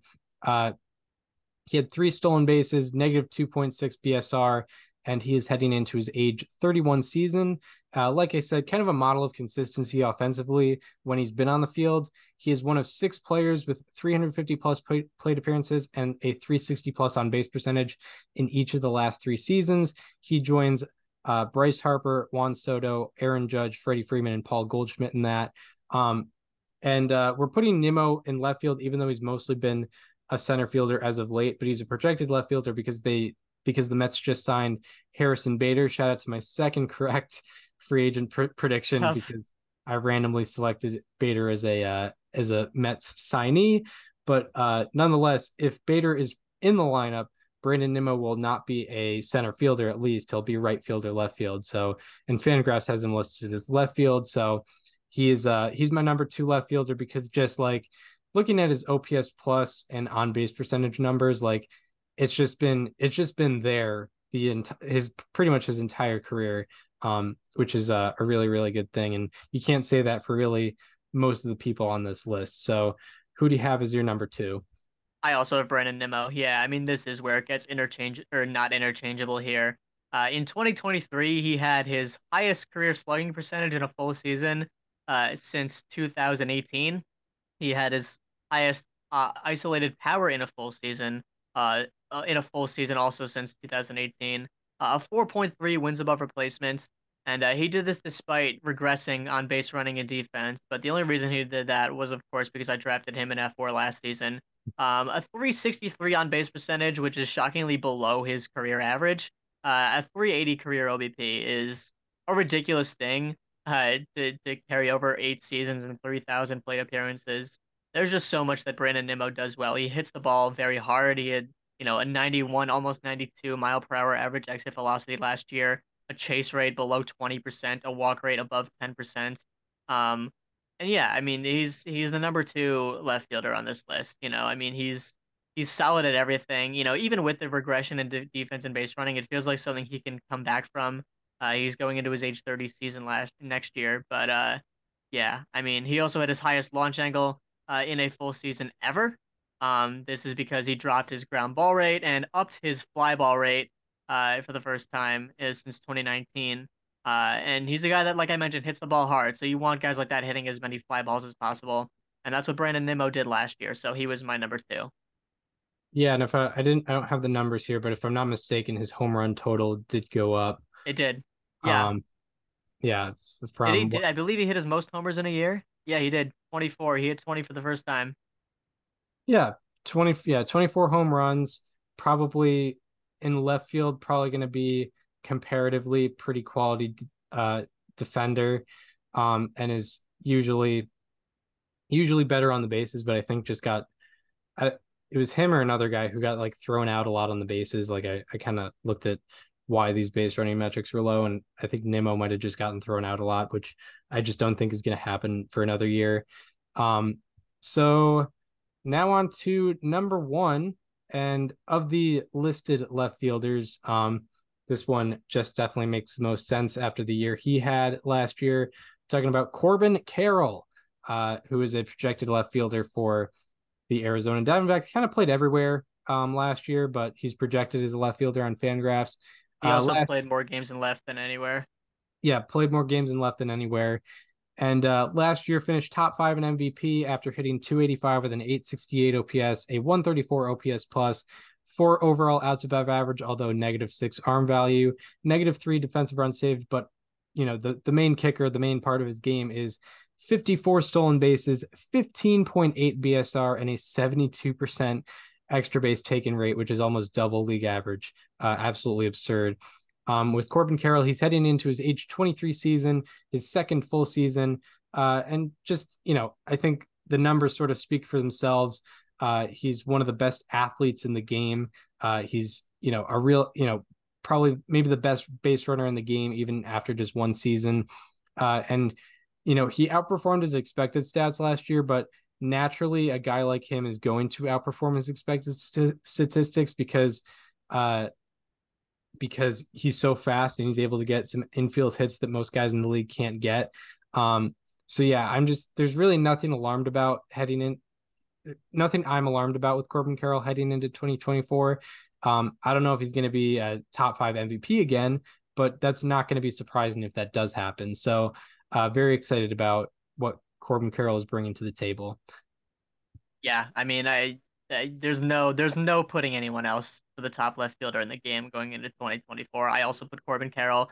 Uh, that was the one guy where I didn't even have to look. You know, you see the names of the left fielders, and he's the one that stands out above the rest. I didn't even have to look at any of his stats. I didn't have to look at any of his numbers, his projections for 2024. He's the number one guy, and I think anyone else would put him there too because he is a guy that established himself as a top 15, top 20, maybe even top 10 player in the game uh, in his first full season at age 22. Drafted out of high school, uh, kind of flew through the minor leagues despite, you know, missing the entire 2020 season. Uh, he has excelled at every level of professional baseball that he's appeared in. His lowest uh, weighted runs created plus in any year at any given level was only a 131 OPS, OPS plus uh, in 2022 as a 21 year old playing 32 games in Major League Baseball. And the Diamondbacks gave him a contract extension uh, before the season. It almost looks like they didn't give him enough, right? A six win player last year, despite negative four defensive runs above average because of that, like you mentioned, 15.8 BSR. Uh, he had one of the best base running seasons of all time, and Foolish Bailey uh, made a, a baseball bits video about that. Um, you can check that out. Uh, very good defender in for OAA. His his weirdly his defensive numbers are kind of inconsistent. Um, but still, I know I'm just mentioning what Fangraphs thought of him despite the the bad defense according to them. Um, best you know best base runner in the game. Uh, 99th percentile sprint speed, 99th percentile base running value. Uh, and then he hit very well. Um, and uh, you know the only thing that he could improve on is that he had first percentile arm value uh, in terms of his throwing arm wasn't very good with throwing, but you know you can kind of forgive that in this in this scenario because uh, yeah, he's a great hitter, an unbelievable base runner, whatever you want to believe as a fielder. Um, and uh, yeah, I mean he's the number one left fielder. Yeah, and and with the arm stuff, like with how much range he has, he probably makes up for the plays he can't make with his arm with how you know how much range he's able to get and how you know that's with with the speed that he has he just naturally is going to have so much range along with whatever defensive skill he has um yeah so um do we want to just quickly uh say you know go through our lists here. Um, number one, I have Carroll. You have Carroll. Number two, uh, I have Nimmo. You have Nimmo. Mhm. Um, my three through ten is Nolan Jones, Evan Carter, Steven Kwan, uh, Christian Yelich, Lars Nootbaar, Ian Happ, Chas McCormick, and Randy Arozarena. Um, yours I'll is go through mine, yeah. So my my three is Lars Nootbaar. Four, I have Bryan Reynolds. Five, I have Christian Yelich. Six, I have Nolan Jones. Seven, I have Chas McCormick. Eight, I have Ian Happ. Nine, I have uh Randy Arozarena, and ten, I have Evan Carter. Yeah. Um so yeah, I think the main discrepancies are um definitely Bryan Reynolds and Steven Kwan. Uh both are top five in one of our lists and out of the picture in the others list. Um for me, I'll start with Bryan Reynolds. I think with me, I'm you know, we're kind of relying on a on an offensive um bounce back. And I, I definitely yeah, I love expected numbers and uh I think yeah, he'll probably improve offensively, but just based on what we've seen the last two years, I think he's combined for I think 5.1 fWAR, which was a concern of mine. Um, he's combined for 5.1 fWAR over the last uh, two seasons, and I think he's below the you know below the mark with a lot of the guys that I listed instead of him, like Kwan. You know, Kwan has had more in the last two years. Yelich has had more in the last two years. Uh, Newt Bar, Happ have both uh, had more in the last two years. I think McCormick has had more in the last two years. So um, that's why I didn't have uh, Bryan Reynolds. And what uh what had you leaving Steven Kwan off your list? I mean, kind of just anecdotally speaking, you know, Steven Kwan plays a a brand of baseball that hasn't necessarily, in a lot of cases in recent memory, shown to be sustainable. Right? You know, he's a prim- primarily high contact guy. Uh, you know, he needed a 323 BABIP uh, in 2022 to have a 298 batting average and a 126 uh, weighted runs created plus. He didn't exactly follow that up in 2023. He was a league average hitter, and yeah, his defense and base running are very good. But you know, it, he really needs, you know, he like I said, he really counts on that sustainability or on that you know high contact to be sustainable. Um, and you know, it would not surprise me if he outperforms uh where I put him on my list because, like I said, there's so much interchangeability in left field. Uh, but you know, someone had to go, and eh, unfortunately, it had to be him. I really do like Steven Kwan. He was my number one hit in 2022, and maybe the best hit that anyone has ever had on a player to watch in the history of this show. Uh, at least he's up there. Um, you know, and I'm rooting for the guy. I certainly am. But you know, for me, I just had to leave someone off, and he ended up being that guy. Right, right. Um, yeah, it- it's and like we said before the show, with left field, three through ten was very interchangeable, and probably like three through twelve was pretty interchangeable as well. Um, like I have Nolan Jones as my number three, and you know Randy Arozarena as my number ten, but I think Nolan Jones is barely going to be better than Randy Arozarena. I don't think it's. I I think the numbers are like you know the rank numbers are going to be misrepresentative of where I actually think they are like comparatively. I think all three through ten is very very close, and and for your list as well, uh, it's the same case. So yeah, um, that is left field. Do um, yeah, do we want to get into center field? Let's get into center field. Uh, do you want to start since I started left? Uh yeah, let's do that. I'll do that. All right. Uh so I mean, I'll start out the uh the top 10 center fielders just with an immediate hot take, just coming uh just coming scorching out immediately. Uh my number 10 center fielder, I have Jackson Chourio. Uh he has not played a major league game yet. Uh but I'm still I'm still putting him here because he is uh one of the most unique prospects in all of baseball. Um you know, he's pretty much a guaranteed shot to make the opening day roster for the Brewers because they've already extended him. Um, and I think he's going to be, you know, I think he has a very similar type of play style to Corbin Carroll, who we just mentioned as the number one uh, left fielder, uh, pretty pretty clearly. Uh, he's going into his age 20 season. Uh, so already very young. He had a 490 uh, slugging percentage throughout 1,200 plate appearances in the minors uh, across three seasons and four different levels. Actually, more than four different levels. But um, you know, I I really believe in this guy. Uh, Fangraphs has him listed as a 70 grade raw power and a 70 grade speed, as well as a 45 grade hit tool, um, and know, 55 uh, grade fielding tool. Uh, Baseball America has spoken extremely highly on him uh, throughout various articles they've written about him over the years, and uh, I'm ready. You know, I'm ready to see what he does because he's pretty much getting a full season this year. He doesn't have to worry about uh, you know playing for a contract. You know, he's just out going out there and you know playing his game and trying to get the Brewers to the playoffs. So uh, I am putting Jackson Chourio as my number ten. Yeah, that is that is definitely a hot take for sure. Mhm. Um, and uh, yeah, I wasn't really even considering him. Uh, That's not that. I'm gonna place him in the top ten now, but I I just like with whatever projections I was looking at, he just wasn't Mm-hmm. lifted, so I don't think I was considering him. But definitely a guy like yeah, like you know he he's been a highly touted prospect since he was 18.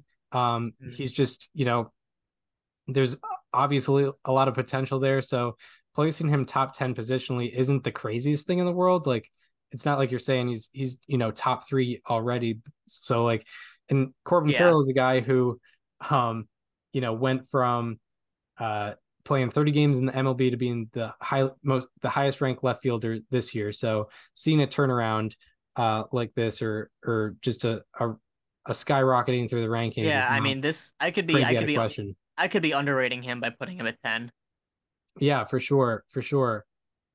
Um, with my number 10, I'm staying in the NL Central, and I'm talking about one of the most interesting players out there, Jack Suwinski.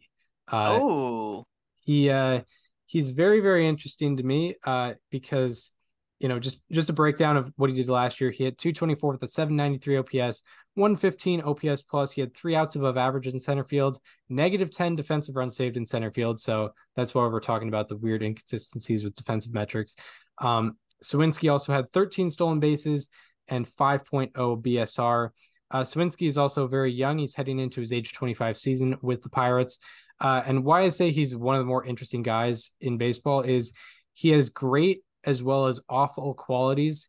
Uh, he has Yep. a he has a 94th percentile barrel rate, a 96th percentile chase rate, and a 94th percentile walk rate. However, his strikeout rate is fifth percentile and his whiff rate is 22nd percentile.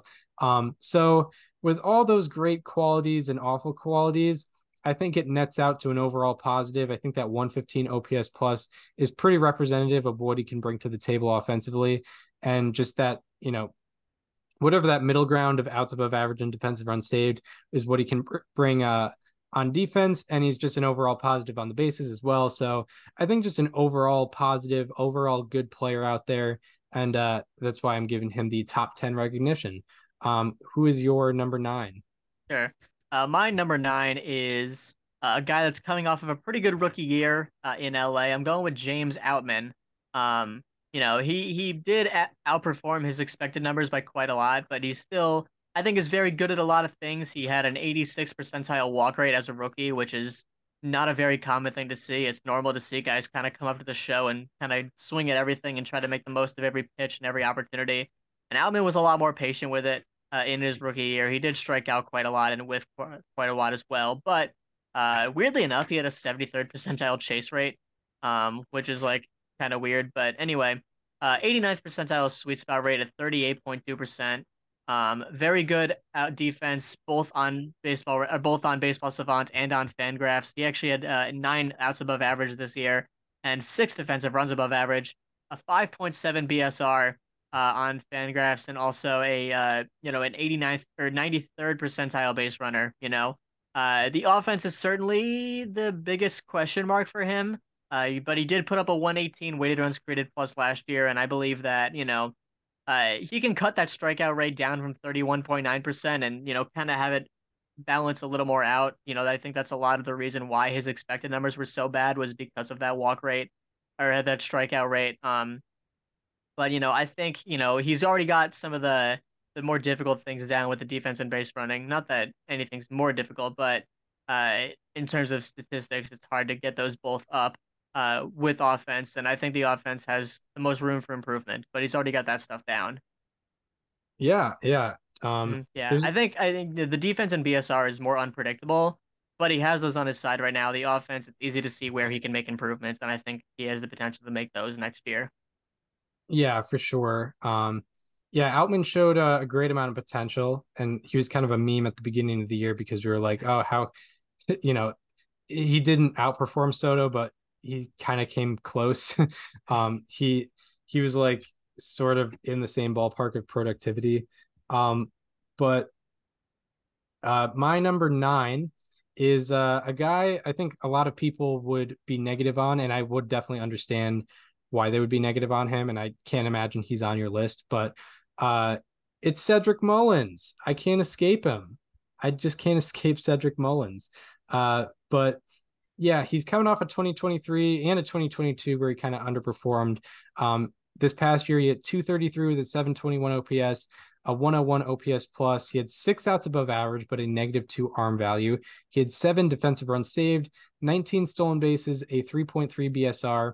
And uh, with Mullins, he is heading into his age 29 season. Um, I think the reason why I place him top 10 is because uh, I'm very optimistic about what his numbers were before he got injured last year. Uh, if you're unaware, he got a he had a groin injury. He injured his groin on a swing, and pretty much after that, his performance, uh, you know, even when he came back from the injured list, his performance just got a lot worse, especially on the base running side. I think he only had like four stolen bases after his injury, whereas he was on a very very good pace um, prior to that. Um, so I'm I'm you know, I'm optimistic about that. At the time of that injury, he had a 356 on base percentage, an 835 OPS, and he was on pace for 24 home runs and 39 stolen bases. Uh, that injury slowed him down, and I think he could be better in 2024 if that groin is is working properly again. I think he's you know potential to be on you know on track to be a a top 10 center fielder in the game again because mm-hmm. that's not what he showed after the injury. Uh, I, am d- definitely aware of that, but I think if he gets back to what he was before that injury, he is definitely a top 10 center fielder. Um, who do you have as uh, number eight? My number eight, I have uh, a guy that I might be still latching onto some hope for, and it's Byron Buxton. You know, admittedly, this pick might be a little more me going off of what he did before rather than what I think he's going to do going forward, but I just don't want to give up on him. I mean, he still hit the ball very well in the few uh in the 300 plate appearances he had last year uh, a 90 percentile barrel rate, uh, 91 and a half miles per hour in exit velocity, a 45% hard hit rate, also a 10.1% walk rate, which was the highest of his career. It's actually up five points from uh, 2021, which was kind of his peak season. Um, you know, Byron Buxton has been an awesome player when he's been on the field since 2020. Unfortunately, he hasn't really been on the field. Um, that's been the issue. He's never had more than uh, how many plate appearances in a season? Like three, probably like 350 ish. 382. It's the most he's had in a season since 2020. Uh, you know, in this era where he's been very good. But and last year was, you know, definitely a much worse year offensively than we've seen from him in the past. Um, but I just, you know, I don't want to give up on him yet. You know, I still feel like that potential is in there somewhere. He's only going into uh, his age 30 season. Um, and I just, you know, I just I feel like it's still somewhere deep down inside there that we could see the real Byron Buxton for a full season. Yeah, for sure. I'm I'm I'm looking at his 2021 numbers. It was like it would have been one of the greatest seasons of all time if he like yep. stretched over 160 games. Yeah. Uh, he he played 61 games, had a 1005 OPS. Uh, I think he was um, he was your number one hit for that season. Yeah, it was my number one hit for that season, despite playing 61 games.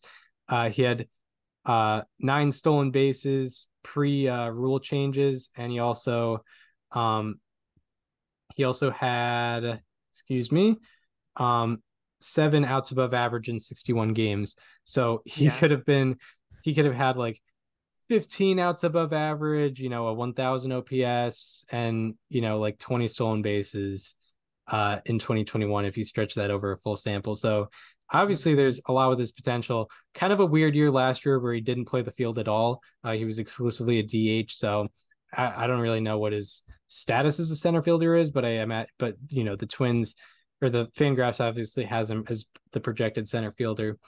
Uh, my number eight is a guy I've been talking a lot of mess about, but uh, still, you know, he's top ten.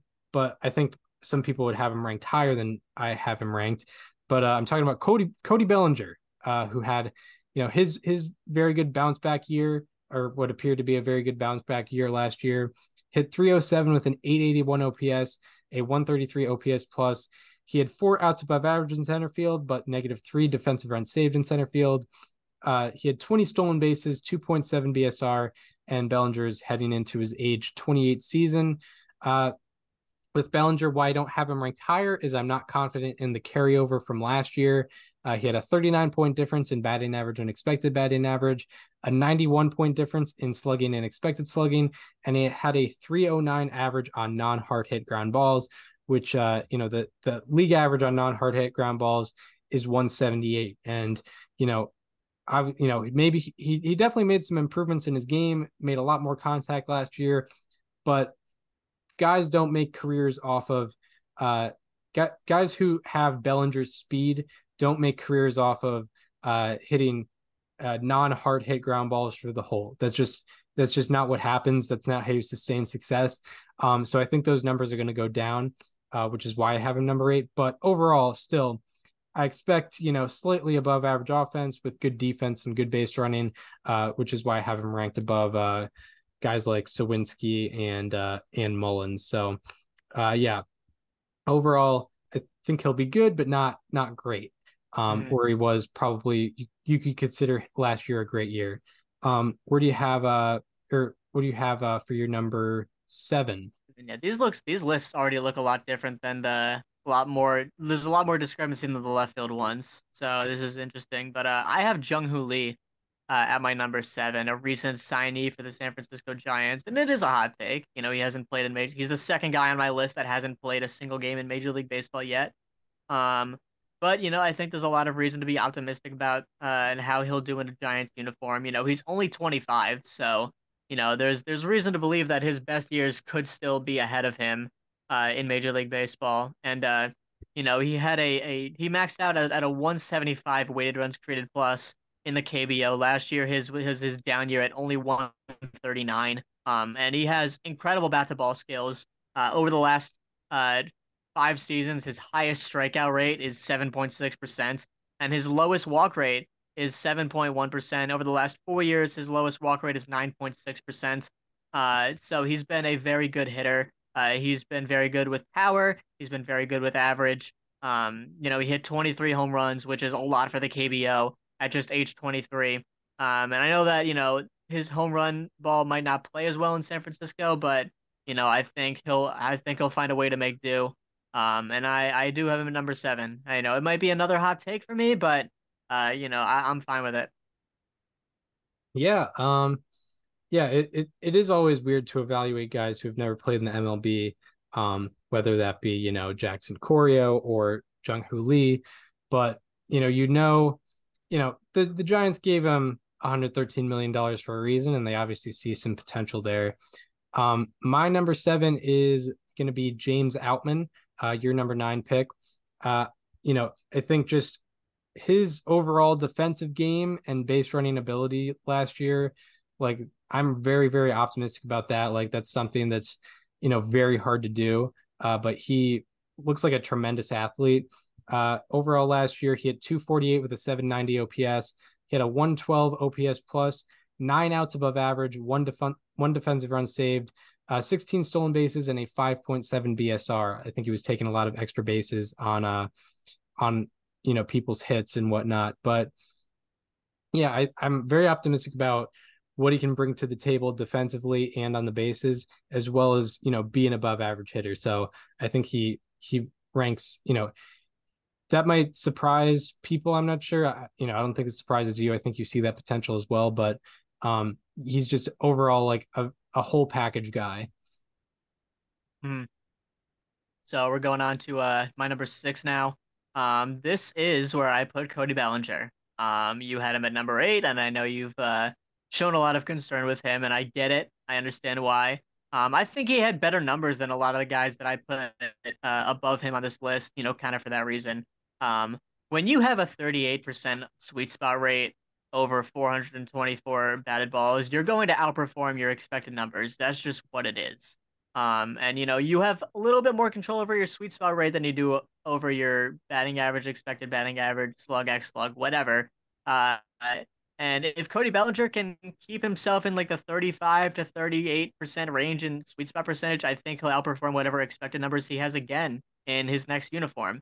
Uh, he did a lot of things very well last year. Uh, outside of, of hitting, he had uh, five outs above average. He had, uh, I know that his Fangraphs defense wasn't as good, but they both agreed on his base running. Uh, he had 2.7 BSR. He had uh, 70, 75th percentile sprint speed, 87th percentile base running run value last year.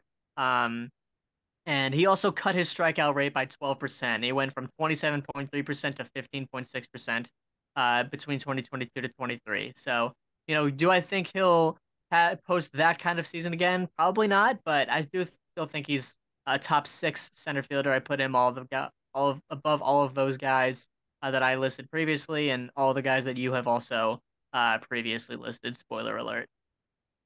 Right. I I find the I find the take of the sweet spot rate signifying that he will outperform his expected numbers because I feel like if you're hitting it really? in the sweet spot, so I don't I don't think he'll outperform them to that degree again. But I think you're going to have very good numbers with a 38 percent sweet spot rate. I think is what I'm trying to say. Yeah, I'm not trying to say that he'll have a 40 percent 40 point difference in bat in expected batting average again. But like, I don't know, it could be 20, 10, 15 points. But I think that's implying that uh that like w- when you hit it in the sweet spot in the sweet spot zone that it it doesn't matter like the expected no the expected numbers when you hit it in the in the sweet spot zone are higher because mm-hmm. guys get better result, results when they're hitting it in the sweet spot zone which is why I think the expected numbers would be up when you hit it in the sweet spot zone.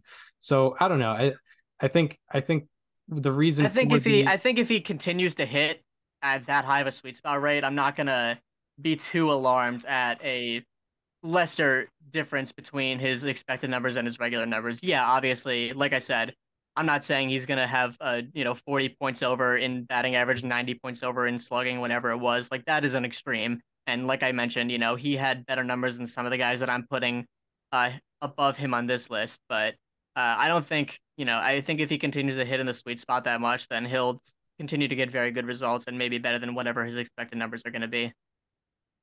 Right. I I just think like it's it's not an implication that mm-hmm.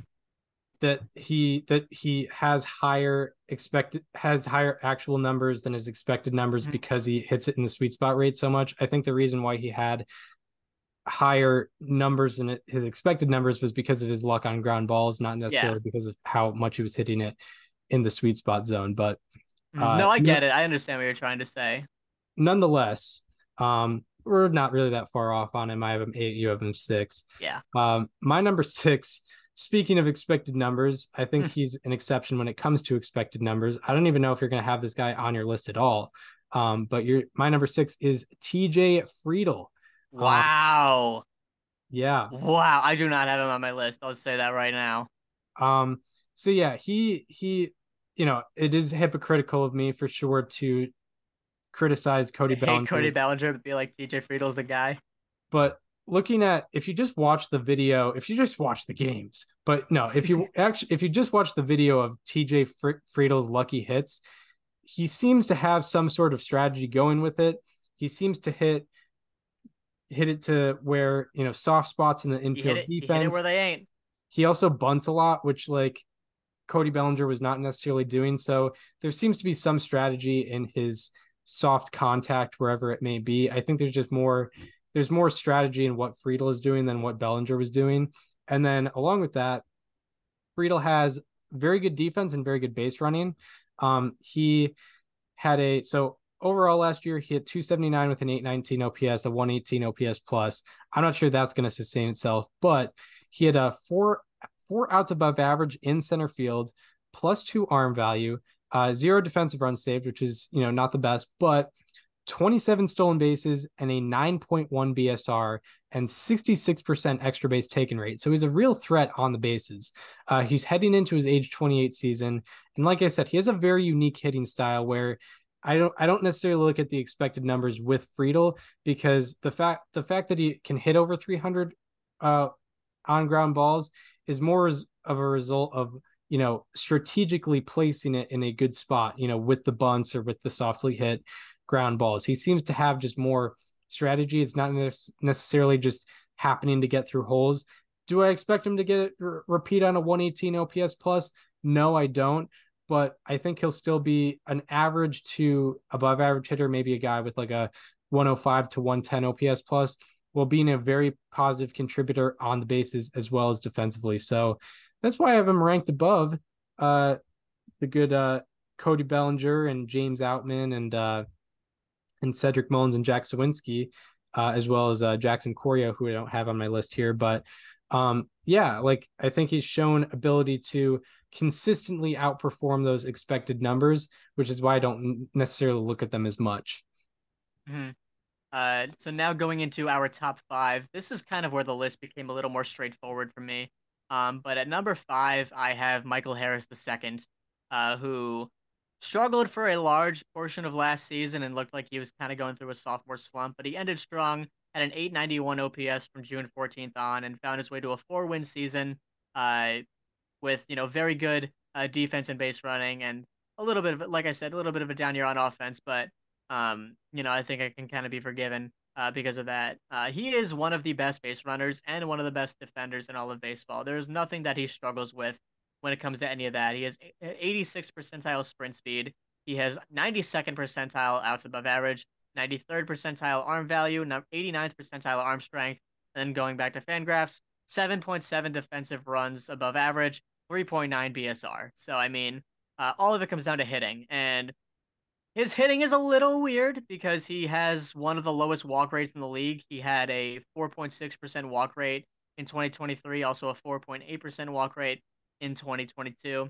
He also chases a lot despite not striking out a lot uh, or whiffing a lot. But um, he had a 304 expected batting average. You know, you look at him on Fangraphs and think, okay, 334 BABIP, uh, 366 BABIP from uh from June 14th on. But you know, when you have that good of an expected batting average, that can be a little bit forgiven. Uh, 490 expected slugging, uh, and also an, an average exit velocity of 91 hard hit rate of 48.5%, barrel rate of 10%. Um, there's a lot of things that he does extraordinarily well. So uh, I put Michael Harris the second at my number five spot. Yeah. Um, yeah, very yeah, he's he's definitely definitely had some interesting time in the major leagues for sure. Um, this is where things get a little bit squirrely for me, maybe a little bit controversial, but mm. um, I have Mike Trout number five. Um, and this isn't me to say that he's going to be worse than the guys ahead of him on a game per game basis. But as far as total 2024 production, um, obviously he hasn't shown, you know, just trailing back to why I have him ranked below some of these guys is uh he, you know, he hasn't been he hasn't had a full season since 2019. You could even argue 2018. So I'm not sure if I can rely on him playing, you know, more than 100 games. So that's why I'm going to have some of these guys ranked ahead of him. Um, and, you know, on a game per game basis, I think he's better than guys like uh, probably Luis Robert and Michael Harris, but I just trust them to have a full season more than I do Mike Trout. Um, just over on the overall outlook with Mike Trout, you know, last year hit 263 with an 857 OPS, 131 OPS plus. He had four outs above average, one defensive run saved, uh, two stolen bases, and a 1.8 BSR. He's also heading into his age 32 season. Um, I think if he's if he's healthy, if I can rely on him to play, you know, 130 games, I think he's definitely top three in this list for me. But it's just like if I'm projecting for 2024, I have to play health in, into a factor for sure. Um, so that's why I have him. That's why I have him number five. But I think on a game per game basis, he's still one of the best players in the game. I think he'll. I think those offensive numbers are going to jump back up for him. I think he'll have an OPS plus maybe around 150. But I don't think just overall he's going to play that much. And if he does, then you know I hope he does. If he does, then definitely shame on me for this pick. But I have him number five. Uh, at number four, um, this is where I put Luis Robert Jr um, which is, uh, you know, I mean, he I think had his best the best season of his career. Uh, in in the last in last year, he played 145 games. It was his first time playing more than 100 games in a season, and he put up a 128 weighted runs created plus with very good defense and good base running on Fangraphs. Uh, his base running uh run value is actually a lot different on Baseball Savant, um, which was interesting. But he was actually a fantastic defender, uh, according to outs above average. He had 12 uh, outs above average and a 95th percentile fielding run value. So, uh, you know, a top defender and also just one of the most fun guys to watch hit in all of baseball, right? I mean, you know, he he hits the ball very uh interestingly enough, his his exit velocity is not very good, but um he had a 15% barrel rate, a 515 expected slugging, and again, just like Cody Bellinger, a 38% sweet spot rate. Um and you know, uh you know, he did very uh well last year. Um an 857 OPS and like I mentioned, excellent defense. Um, certainly a couple things to improve on, most notably contact. And uh, you know, he's he's a guy that you know, I mean, he's he's in the big three and as far as chase rate, whiff rate, and strikeout rate. He's 15th percentile or worse in all three of them. Uh, not to mention a five percent walk rate isn't very good. You know, uh, there's a lot of things to improve on. You know, a 315 OBP is not uh, the most ideal outcome. You know, uh, but he does have a couple of other good things going for him, which is why I didn't put him in a you know, it's kind of the thing that kept him out of the top three, but also the things that kept him in the top five. Um, you know, I really like the uh, the pluses that Luis Robert has. He's kind of like a player of extremes, like you mentioned earlier, uh, with uh, Jack Suwinski. Um, but yeah, I did put Luis Robert at the four. yeah, I also have Luis Robert at number four. Um, yeah, last year for reference, hit 268 with an 857 OPS. 128 OPS plus, 12 outs above average, six defensive runs saved, 20 stolen bases, and a 2.0 BSR. Um, he's heading into his age 26 season. Last year was kind of like his first really full, healthy season, it seemed like. Um, and, you know, we saw the potential and, you know, showed uh showed that he's a, a very good player. I think he had a five win season on on Fangraphs. Um, so hopefully that health maintains for him.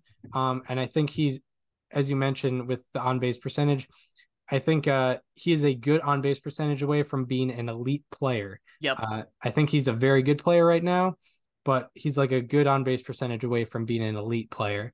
Uh, but yeah, that you know, I think he's a he's going to be projected uh, in a solid manner. He's just very he's just overall very good, one of the best defenders out there. Uh, I think he improved his fly ball rate as well. So just good signs pointing there. So yeah, he's my number four. Where, where do you, you know, who do you have number three?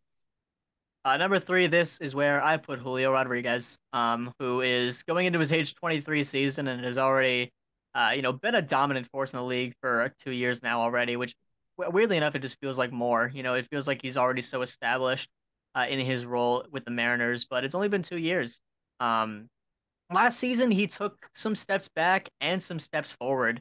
Um, he you know, he dro- he dipped a little bit in offensive production. His weighted runs created plus went down by uh 20 points, but he also had about 150 more plate appearances because he played uh well first of all 714 plate appearances in 155 games is pretty impressive. Not that he really controls it, but uh or has that much control of it, but you know, he did see a lot more opportunities. Uh he did a lot better with defense, he did a lot better with base running uh, by his Fangraphs metrics in 2023 compared to 22. Uh, and in terms of his batted ball metrics, it's it's great. I mean, it's it's exactly what you'd expect it to be out of Julio Rodriguez. He hits the ball hard. He hits it in the air. Um, he you know he does everything extraordinarily well. He's excellent at defense and base running. Um, he does strike out quite a bit. Um, but it's you know I think it's pretty forgivable because everything else he just completely excels in. Um, you know, I wouldn't be surprised if he outperforms some of the other people on this list in 2023 or in 2024 that I have above him. Um, but I mean, you have to, you know, he's a he's a lock for top three, uh, and he's a lock for you know top 20 to 15 player in the game, maybe even top 10, like I mentioned with Corbin Carroll. You know, he is the complete package, and it feels like he's only getting better. Yeah, for sure, for sure. Um, yeah, Julio Rodriguez is an elite, definitely an elite uh, center fielder. Um, my number three, this is is probably might confuse some people, but uh, I'm going with Michael Harris the second. Um, a lot of it is sort of based on what he did from June on and sort of underlying numbers just going in the right direction. Uh, and I'll explain sort of why I have him above Luis Robert. Um, with Michael Harris, he's coming off a year in which he had a 293 average, 808 OPS, 114 OPS plus, seven outs above average, plus three arm value, two defensive runs saved, 20 stolen bases, a 3.9 BSR, and 72% extra base taken rate. Uh, he's also heading into his age 23 season. And this is why I have him ranked higher than I think a lot of people would have him ranked at this position is despite a drop in offensive production last year, almost all of his underlying numbers got better or stayed the same in 2023. His barrel rate was within 0.1% of 2022. He had an increase in average exit velocity, hard hit rate, sweet spot rate, line drive rate, pull rate, and a decrease in strikeout rate, chase rate, whiff rate, and ground ball rate, and also an increase in all expected numbers. Uh, so I'm I'm pretty optimistic about what he's going to bring to the table in 2024. Along with that, in his final 100 games, he hit 335 with a 912 OPS, and he also had a higher OPS and fWAR than Luis Robert in that particular span. And even excluding that and just going based off of the entire 2023 season, uh, Michael Harris had a higher expected WOBA than Luis Robert, while I believe also being around a similar defender and a better base runner. Um, so yeah, I'm pretty optimistic about Michael Harris. I think that first two months of the year from him last year were pretty much an anomaly and pretty much set back his entire uh or set back his numbers for the entire 2023 season. And I think just overall next year we're gonna see that, you know, that rookie of the year Michael Harris that we saw in uh in 2022. Um what do you have for uh, your number two pick? Uh, number two is Mike Trout. You have him at number five, uh, and he had his worst. He had his worst season, probably in his career, out excluding 2011 in 2023. When you consider what he did on the field, he only had a 134 weighted runs created plus. Uh, with that being said, he actually had his best defensive season on Fangraphs and on Baseball Savant since 2018. Uh, people have been, you know, people have been kind of questioning his defense for a while. Uh, and as far as I'm concerned, he's still going uh, you know, defensively at age, uh, you know, at age 32, going into 33 next year. Um, he had 96 percentile sprint speed, 84th percentile outs above average with four outs above average last year. And, you know, I feel like people worry about, you know, A, his health, but also the fact that he's not getting any younger and he's going to start declining with age. And I feel like if he hasn't shown that clear decline in defense and base running yet, there's no reason to believe we're going to see it in offense yet. I know that we did kind of see it last year, but uh, you know, it could be, you know, I don't see any reason to believe he can't get back up to where he was beforehand uh, going forward. Um, he got unlucky in terms of expected batting average. He had a 12 point difference. Expected slugging, he had a 33 point difference. Still hit the ball very hard, still hit it in the air at a tremendous rate. Had 95th percentile hard hit rate and barrel rate. Uh, chased at a great rate, 19.7%, which led to an 88% walk rate. Uh, his strikeouts have certainly gotten uh, to be concerning uh, compared to where they were before, but uh, I still think that you know prime Mark Trout is somewhere in there. You know, maybe he won't have his 2019 again, maybe he won't have his MVP seasons again, but I still think top five player in the league, Mike Trout, is in there. Uh, and yeah, we haven't seen it over a full season since 2019, mm-hmm. maybe even 2018, but uh, a lot of signs are still pointing to the fact that he's still there. Um, yeah, I, I totally agree with that. And I still think he is, you know, when he's on the field, like mm-hmm. a top 10 hitter in the game. He's one of the best hitters in baseball for sure. Uh, and like even just if you look at longer samples, like uh, even just including his 2022 season, uh, past two years, a 941 OPS, 157 OPS plus. Like he is he is elite yeah. at the plate while being pretty much either neutral or positive at both base running and defense. So yeah, on a game per game basis, I think I would have him above Julio Rodriguez, and I would have him number two as well. It's just yeah, I'm you know it, yeah it's a it's a matter. We do we are we are considering projected health very differently here. Like I mentioned, I had Byron Buxton on my list, so yeah, uh, and then no, that's an even more extreme example with struggles staying on the field compared to Mike Trout. Exactly. Unfortunately, unfortunately, yeah. Exactly. But yeah, I mean, game per game basis, I still put Mike Trout number two. Yeah, And I think, you know, and like you mentioned, you would as well. Right. Um, so now on to my actual number two, which is Julio Rodriguez. Uh, he is, you know, he shows he's great in all three phases of the game. Uh, just coming off a year in which he hit 275 with an 818 OPS, 128 OPS plus, uh, 12 outs above average, negative two arm value, but 12 outs above average nonetheless. Negative five defensive runs saved, which is weird. Um, but 37 stolen bases, a 7.0 BSR, and 57% extra base taken rate. And he's heading into his age 23 season. Um, I mean, yeah, he's he's a a real great player in all aspects of the game. Uh, he had 90th percentile uh, or higher rankings in batting run value, base running run value, and fielding run value. And I think with better strikeout and walk numbers, he could be a top five player in the game given all of his tools.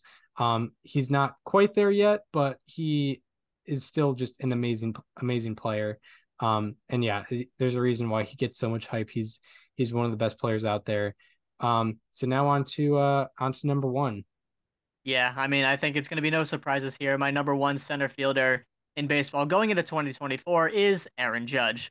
Uh, he had another tremendous year last year, albeit one where he unfortunately uh, didn't stay on the field for for 60-ish games, and it really sucks uh, for the general baseball world that he wasn't on the field because he still found a way to put up uh, 37 home runs in just 458 plate appearances and 5.3 F fWAR. Uh, he had like an MVP caliber season in just 106 games last year. And not only that, but that 174 weighted runs created plus that he had, kind of a miracle that it was that low. He had the unluckiest difference uh, in baseball in slugging minus X slugging, a 99 point difference. He only slugged 613. It should have been 712. Or, you know, they was 712 in the expected numbers. He had the unluckiest difference in WOBA minus X WOBA. His WOBA was 420. His expected WOBA was 461, a 41 point difference. He's actually like, you know, the baseball world actually got a lighter side of Aaron Judge with his 1019 OPS because he actually was very unlucky in many metrics. So, um, I mean, he's still, you know, he had in many ways had just as good of a season uh, as his 2022, where he famously hit 62 home runs. And there's no reason to believe that he can't do it again in 2023 in 2024. Excuse me. Yeah, yeah. So yeah, Aaron Judge is also uh, my number one consensus number one, and you know when we get to top 100 players of uh, of 2023 overall, he could potentially be number one on that as well. Um, just recapping his 2023 hitting, he had 267 with a 1019 OPS, 175 OPS plus. He had one out above average in center field, negative one defensive run saved in center field, three stolen bases, a 1.0 BSR, and uh, now he is heading into his age 32 season. Uh, yeah, he's the best hitter in baseball while being a positive contributor on uh, def- on defense and the bases. He was 100th percentile in six of the 10 baseball savant dashboard hitting stats, which is yep. absolutely absurd.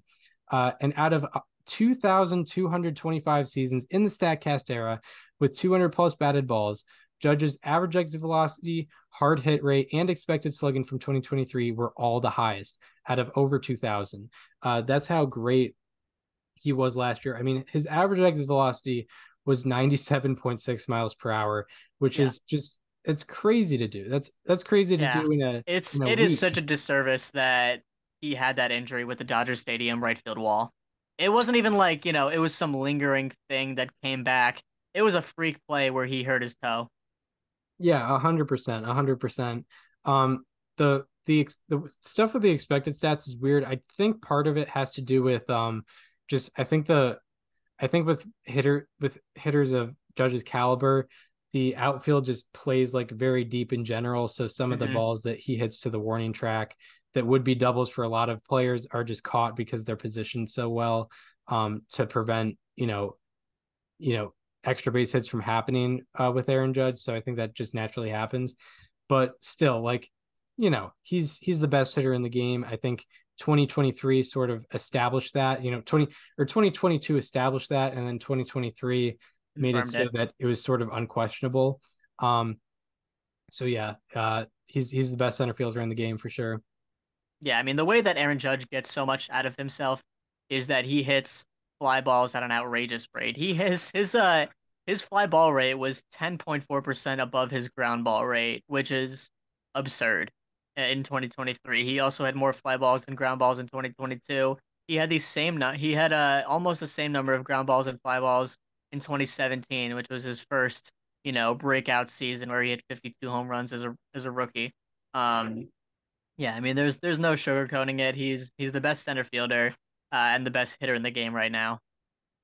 Yeah, um, for sure, for sure. So to go over um the lists here, uh, my one through ten is Judge, J Rod, Michael Harris II, Luis Robert, Mike Trout, T.J. Friedl, uh, James Outman, Cody Bellinger, Cedric Mullins, and Jack Suwinski. Uh, what is your one through ten? Uh, Aaron Judge, Mike Trout, Julio Rodriguez, Luis Robert Jr., Michael Harris II, Cody Bellinger, Jung Hoo Lee, Byron Buxton, James Outman, Jackson Cor-. Yeah, so I guess our biggest discre- discrepancies is I did not have like Jung Hoo Lee on the list. Um, I think part of it for me is just like not knowing what he's gonna bring to Yeah. the table. Whereas like Uh, I can't, I can't, I can't fault you for not having most of the guys. Like, I can't fault you for not having Jung Hoo Lee. Can't fault you for not having Byron Buxton and also Jackson Chourio. yeah, and I can't really fault you for not having TJ Friedl because he's such a he's such a weird guy. Yeah. TJ I mean, Friedl- we, you know, the he he goes kind of deep into the ARR lore of uh of his expected numbers and, and actual numbers. exactly, exactly. The, the the only guy that like we had like a you know like a Western standoff for for using him for how about that? Yes, it was an unspoken agreement not to use him. Yeah, Um, and uh, and then with Cedric Mullins and Jack Suwinski, they're numbered nine and ten on my list for a reason. Like they're not, hmm you know, I don't expect them to be, you know, crazy, crazy center fielders out there. Um, So I did actually I did actually look at Jack Suwinski. The reason I left him off was because of his lefty righty splits. Uh, he had a 609 OPS against lefties last year. Oh wow, Yeah. interesting. Um, and yeah, with Cedric Mullins, I'm just relying on a bounce back to his pre-injury numbers, which Yeah, and that's fine. easily that can easily go in the wrong direction for sure. Um, because it's it's projected health also, which is a very very weird thing. Um, okay. Uh, so yeah, that is it for the first of uh or the first and second of 10 positional breakdowns. Um, you know, the this is a randomizer list, no no bias into why we're going in order here. It's just uh center field and left field were the first ones that uh appeared on the randomizer list. So that's what we're going Yeah. with. Um next week I think is Starting, pitchers, I believe. starting pitcher and I have to remember the uh starting pitcher and right fielder. So we're gonna knock all the outfielders Nice, out all the outfield. Very quick, very very Cool. quick. Um okay, so now on to the uh final part of the episode, the um Hall of Fame, yeah, the Hall of Fame bubble case breakdown for Carlos Beltran. Um this was most uh most of the work done for this was by Daniel Curran, so I think I'll I think I'll have you uh sort of lead the discussion here. Sure. So Carlos Beltran is in his second year on the Hall of Fame ballot. He debuted last year at 46.5% of the vote, uh, and currently he is at 66.7% of the vote uh, after there have been 123 public ballots revealed. Um, my one of my Hall of Fame hot takes uh, was that Carlos Beltran was going to have the largest year-to-year gain of any returning candidate on the ballot. As of right now, he has the uh, largest uh, net uh, gained slash loss. He is, you know, plus 11 in terms of the net gained uh, this year, and no one else is above plus eight, which is Gary Sheffield. So as of right now, that take looks pretty good, but it certainly could change with the private ballots and the post-election uh, public ballots.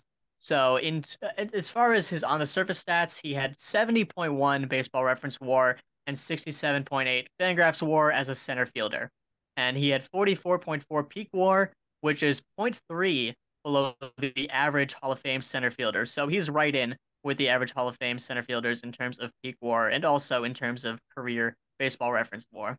Uh, for his slash line total total for his career, he slashed 279, 350, 486 for an 837 OPS, a 119 OPS plus in over 11,000 career plate appearances, uh, which is a very large number for a career. Uh, Chris, you want to take it from here?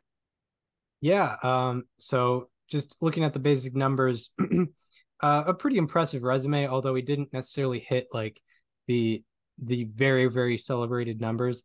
He had 2,725 hits, uh, 565 uh, doubles, which is very, very impressive, 435 home runs, uh, 1,084 walks, and 312 career stolen bases. So, you know, got on base uh, effectively with walks, uh, lots of extra base hits with the home runs and doubles, and, uh, you know, over 2,700 hits.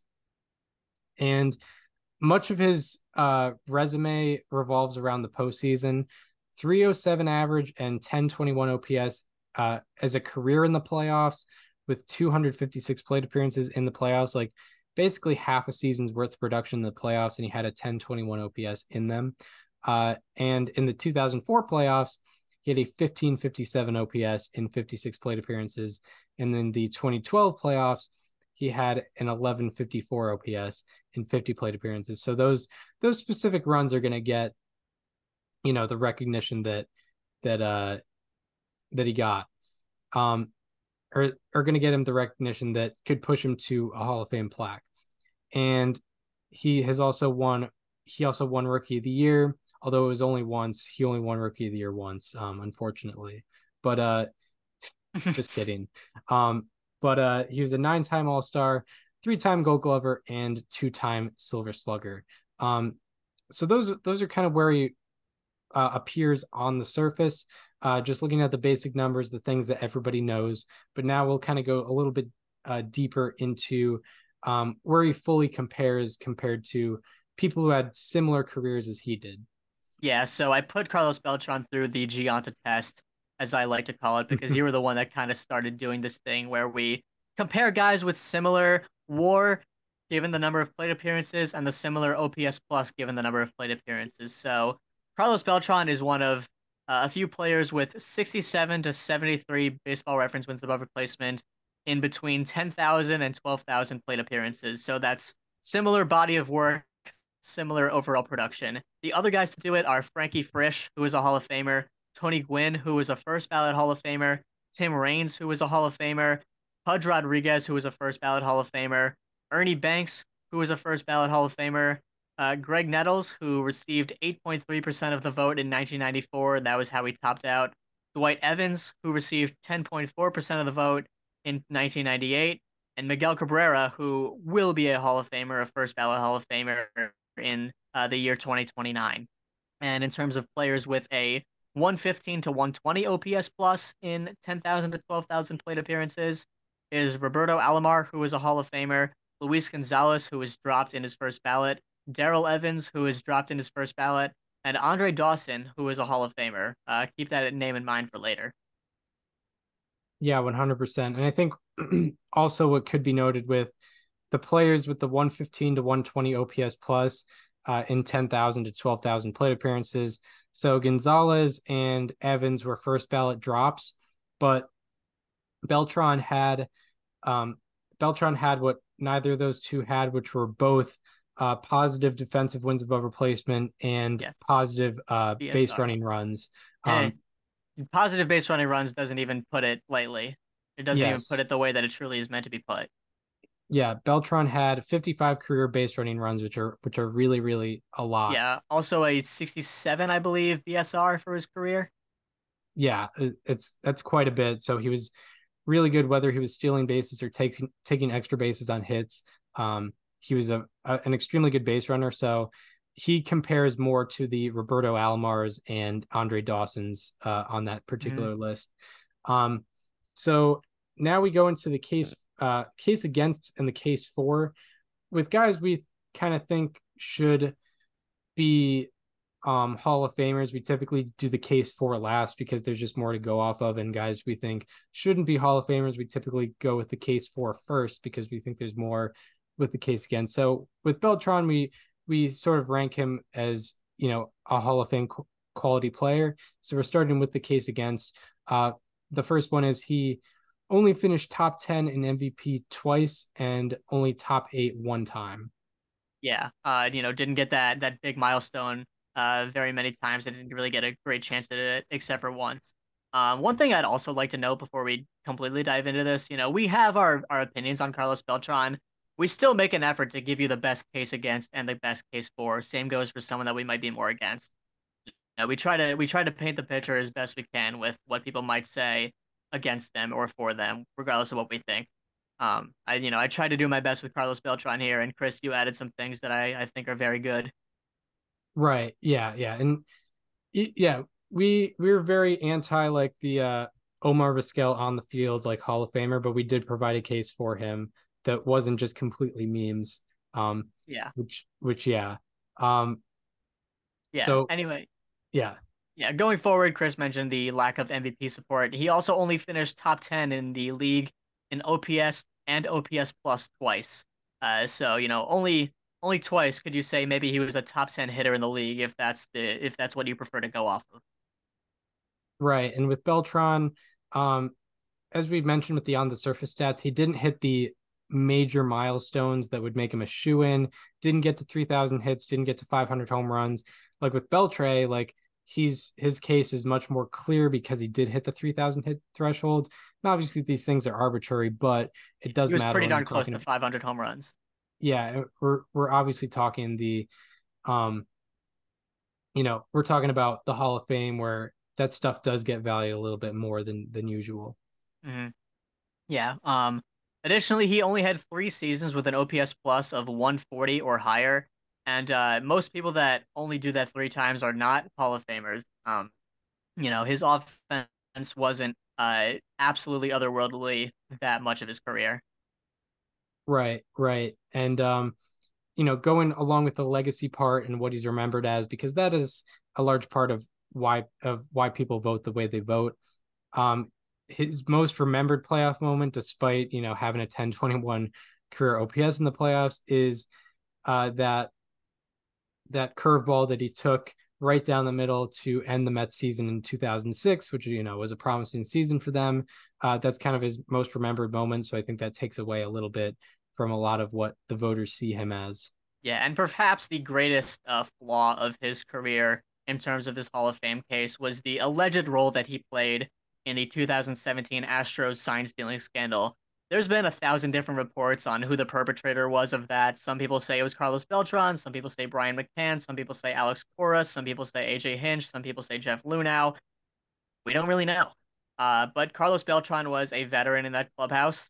You know, if there was a player that had the, uh, you know, the pedigree to step up and put an end to it, it was probably him. Uh, he chose to let it go and continue. However, you know, I think there were also people that, you know, were above him that also could have put a stop to it that didn't. So people can believe whatever they want or feel however they feel about Carlos Beltran's involvement in that scandal. Uh, it is something that to some people takes away from his hall, his Hall of Fame case. Yeah, and and I think everybody it's sort of like steroids in that every everybody has their own opinion on it. I think Mhm. some people believe that because of his involvement, all that all his accomplishments, you know, get thrown out the window and you know he shouldn't be considered at all. Some people might say that it just takes away a little bit and that's why he's and you know is already sort of a bubble case. So maybe that's why he's not being considered like that. And then for other people, I think they just don't really consider it that much because it didn't really help his career and they're only focusing on what he did on the field and you know that cheating scandal didn't really impact impact his career at all um or, or at least numbers wise um Yeah. so so now on to the case for Carlos Beltran because that's all we have for the case against for the case for Carlos Beltran um you know 70 career uh, baseball reference war and 44.4 career peak uh, uh peak baseball reference war are pretty much right in line with the average Hall of Fame center fielder. Um, you know, it's it's just that's kind of where guys are at, and uh, and yeah, like it's it's very comparative to a lot of the guys that are currently in the Hall of Fame right now. Yeah, and going into his count statistics, Carlos Beltran is just one of four players in Major League history with 400 home runs, 300 stolen bases, and 1,000 walks. The other three players to have those are Barry Bonds, Alex Rodriguez, and Willie Mays, who are arguably three players to have been the greatest of all time at their respective positions, and Carlos Beltran is right there with them. Yeah, absolutely. Um, along with that, you know, looking more sabermetrically, He's one of three players in baseball history with 250 plus batting runs, 50 plus base running runs, and 30 plus fielding runs. Uh, the other two are Willie Mays and Rickey Henderson, who are obviously all time greats. Yeah. He is also one of six players to have 300 offensive runs above average and 60 base running and 60 BSR, which is uh, the Fangraphs metrics for total offensive production and total base running production.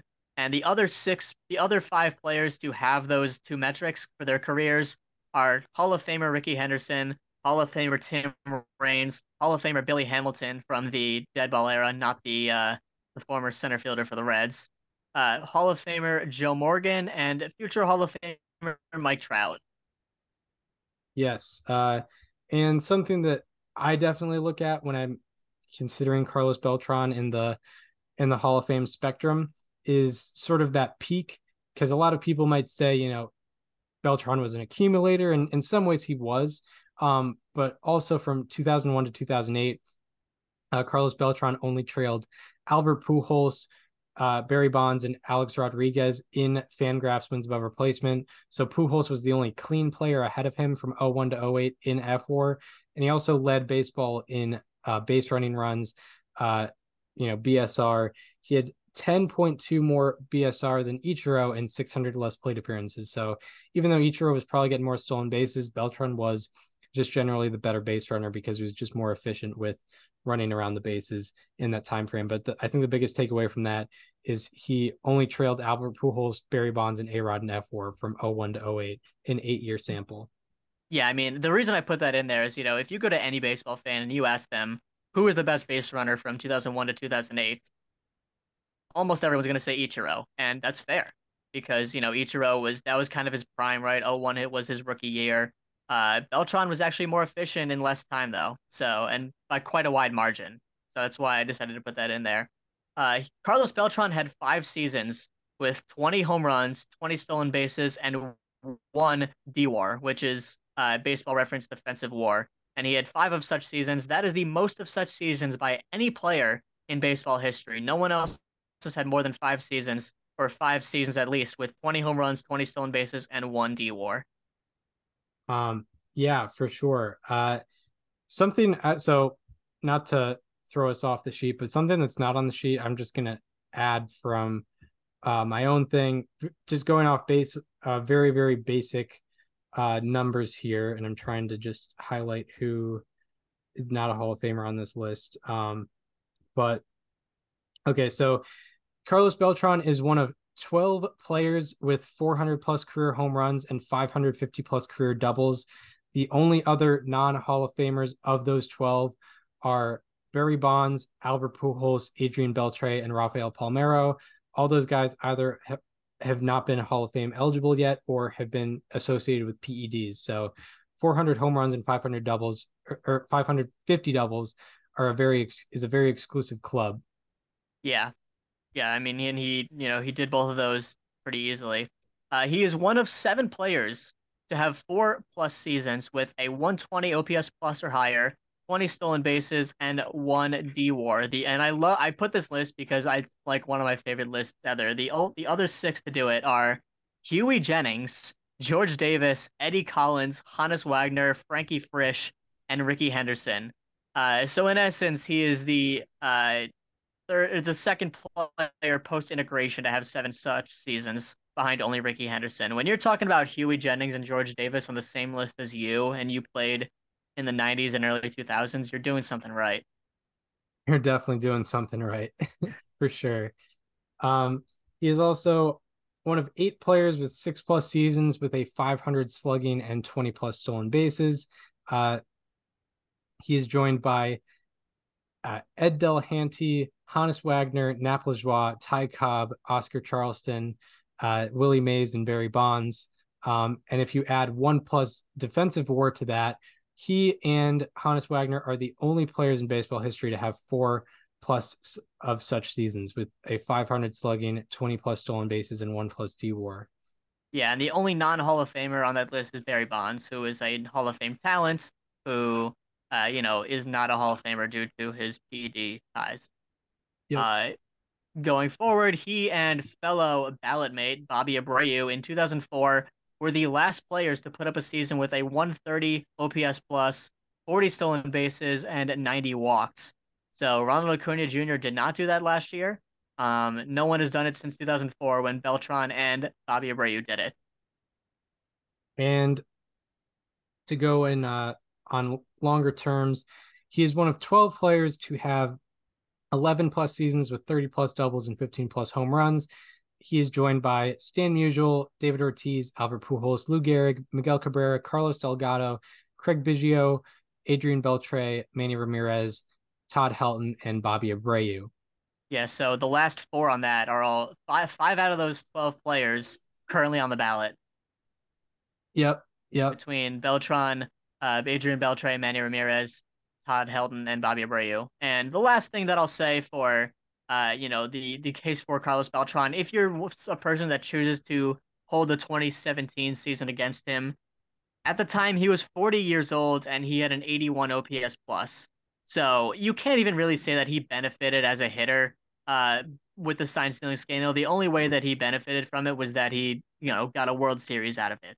Um, you can choose to add that to his legacy if you want, but you know, his overall offensive production would have been pretty similar, regardless of if he had the sign stealing scandal access or not.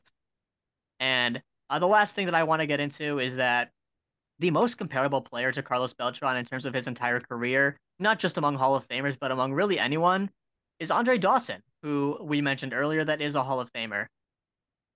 Similar, uh, you know, body of work. Uh, Dawson played uh, about 50 more games. Beltran had uh, about, I don't know, like 400 more plate appearances. I think if my math is mathing, 30, 300 more plate appearances. Very similar amount. Yeah, it, it's a very similar amount. You know, same body of work. Anyway, Andre Dawson had about 50 more hits. He had three more home runs. He had four more RBIs. He had two more stolen bases. They had the same batting average. Beltran was up on him by uh, 27 points in OBP, uh, by four points in slugging, by 31 points in OPS, and they were tied in OPS plus. Uh, Beltran had one more All Star. Uh, Andre Dawson did have an MVP over Beltran. He did have more Gold Gloves and more Silver Slugger. Uh, but Beltran did have the advantage in D War, uh, very very slightly. I believe it was 2.0 to 1.6 in their career, uh, and he did dominate on base running uh, in terms of efficiency. But you know, if you want to compare Carlos Beltran to a Hall of Famer or to just another baseball player by his career, Andre Dawson's the best guy to go off of. Yeah, and looking at the uh stolen like the stolen base comparison, like Dawson mm-hmm. had two more, but also you think about the era Dawson played in, stolen bases yep. were at the highest rate they've really ever been since the dead ball era. Um, and also Beltran got for the caught. modern era. Yeah, yeah, even yeah, the modern era. Like, and Beltran got caught like more than 50 less times on the bases, you know, with, with stolen bases and whatnot. So, you know, Beltran was far better compared to the rest of the league at base running than Andre Dawson was. And that's why um, according to baseball reference, base running runs, it's 55 to 14 in, in favor of Carlos Beltran. Yeah. Um, and part of the reason I wanted to uh, include this little comparison here is to shine a light on uh, the BBWAA, something we don't do very often on this show. But Carlos Beltran is probably going to get in the Hall of Fame, and he's probably going to make it in at worst like his fourth or fifth year on the ballot. You know, he's he's he debuted over halfway to 75% last year. He's probably going to get like 55 to 60% this year if he keeps on this pace. And that's that's in a bad year for gains, right? So next year, you know, hopefully there's going to be like at least, you know, three or four, maybe five guys leaving the ballot. Uh, and Beltran's going to have a much easier time uh, gaining some more votes. It took Andre Dawson nine years to get into the Hall of Fame via the BBWAA. So, you know what? They have gotten better at this. Not there's still a long ways to go, but there but we can appreciate some progress. Yeah, there we go. There we go. Love that. Um, I I, I appreciate the optimism, and yeah, there it is. It is optimism. It is cool to see like, you know, guys like Mauer and I guess even Utley like get recognition when, mm-hmm. you know, maybe even just like I don't know, 15 years ago, it just wouldn't be the same. Um, Yeah, it felt like Joe Mauer could have been a one and done in a different year. yeah, for sure. So, uh, so yeah, that shall. Or maybe not a one and done, but like definitely not a first ballot guy. Which, you know, it's looking increasingly likely that Joe Mauer might get in this year. Right, right. Um, so yeah, uh, it'll be interesting to as we keep track of uh the Hall of Fame. It's only coming up. Yeah, it's coming up not much more than a couple weeks. Um, January 23rd. yes, so 17 days as of this recording. hmm Um, so yeah, that uh that shall do it for this edition of Above Replacement Radio. We hope you enjoyed this extra long ep- episode. Uh, Very long episode. where we did positional ranks and uh as well as uh a bubble case breakdown. That's how that's how the next couple episodes are going to be. We're going to do the positional ranks uh for four more episodes as well as a bubble case for the next two episodes. So be ready, be on the lookout for some extra ARR content. Um, we hope you enjoy this one. If you're listening on Apple Podcasts or Spotify and want to watch the conversation as it happens, go to the YouTube channel. It is called Above Replacement Radio. There you can also find the playlist of all the bubble case breakdowns that we've ever done, um, all 10 of them outside of this Beltran one. So be sure to check that out. Also follow our social media. Follow me on Twitter at Chris underscore Gianta. Follow Daniel on both Twitter and Instagram at Daniel underscore Curran and follow the show on Instagram at Above Replacement Radio for all the show needs. Uh, we hope you enjoyed this one and we hope to see you next time where we will be talking uh, positional ranks and a bubble case breakdown once again, as well as hopefully some free agent signings. We will see you then. This conversation This conversation is over. is over.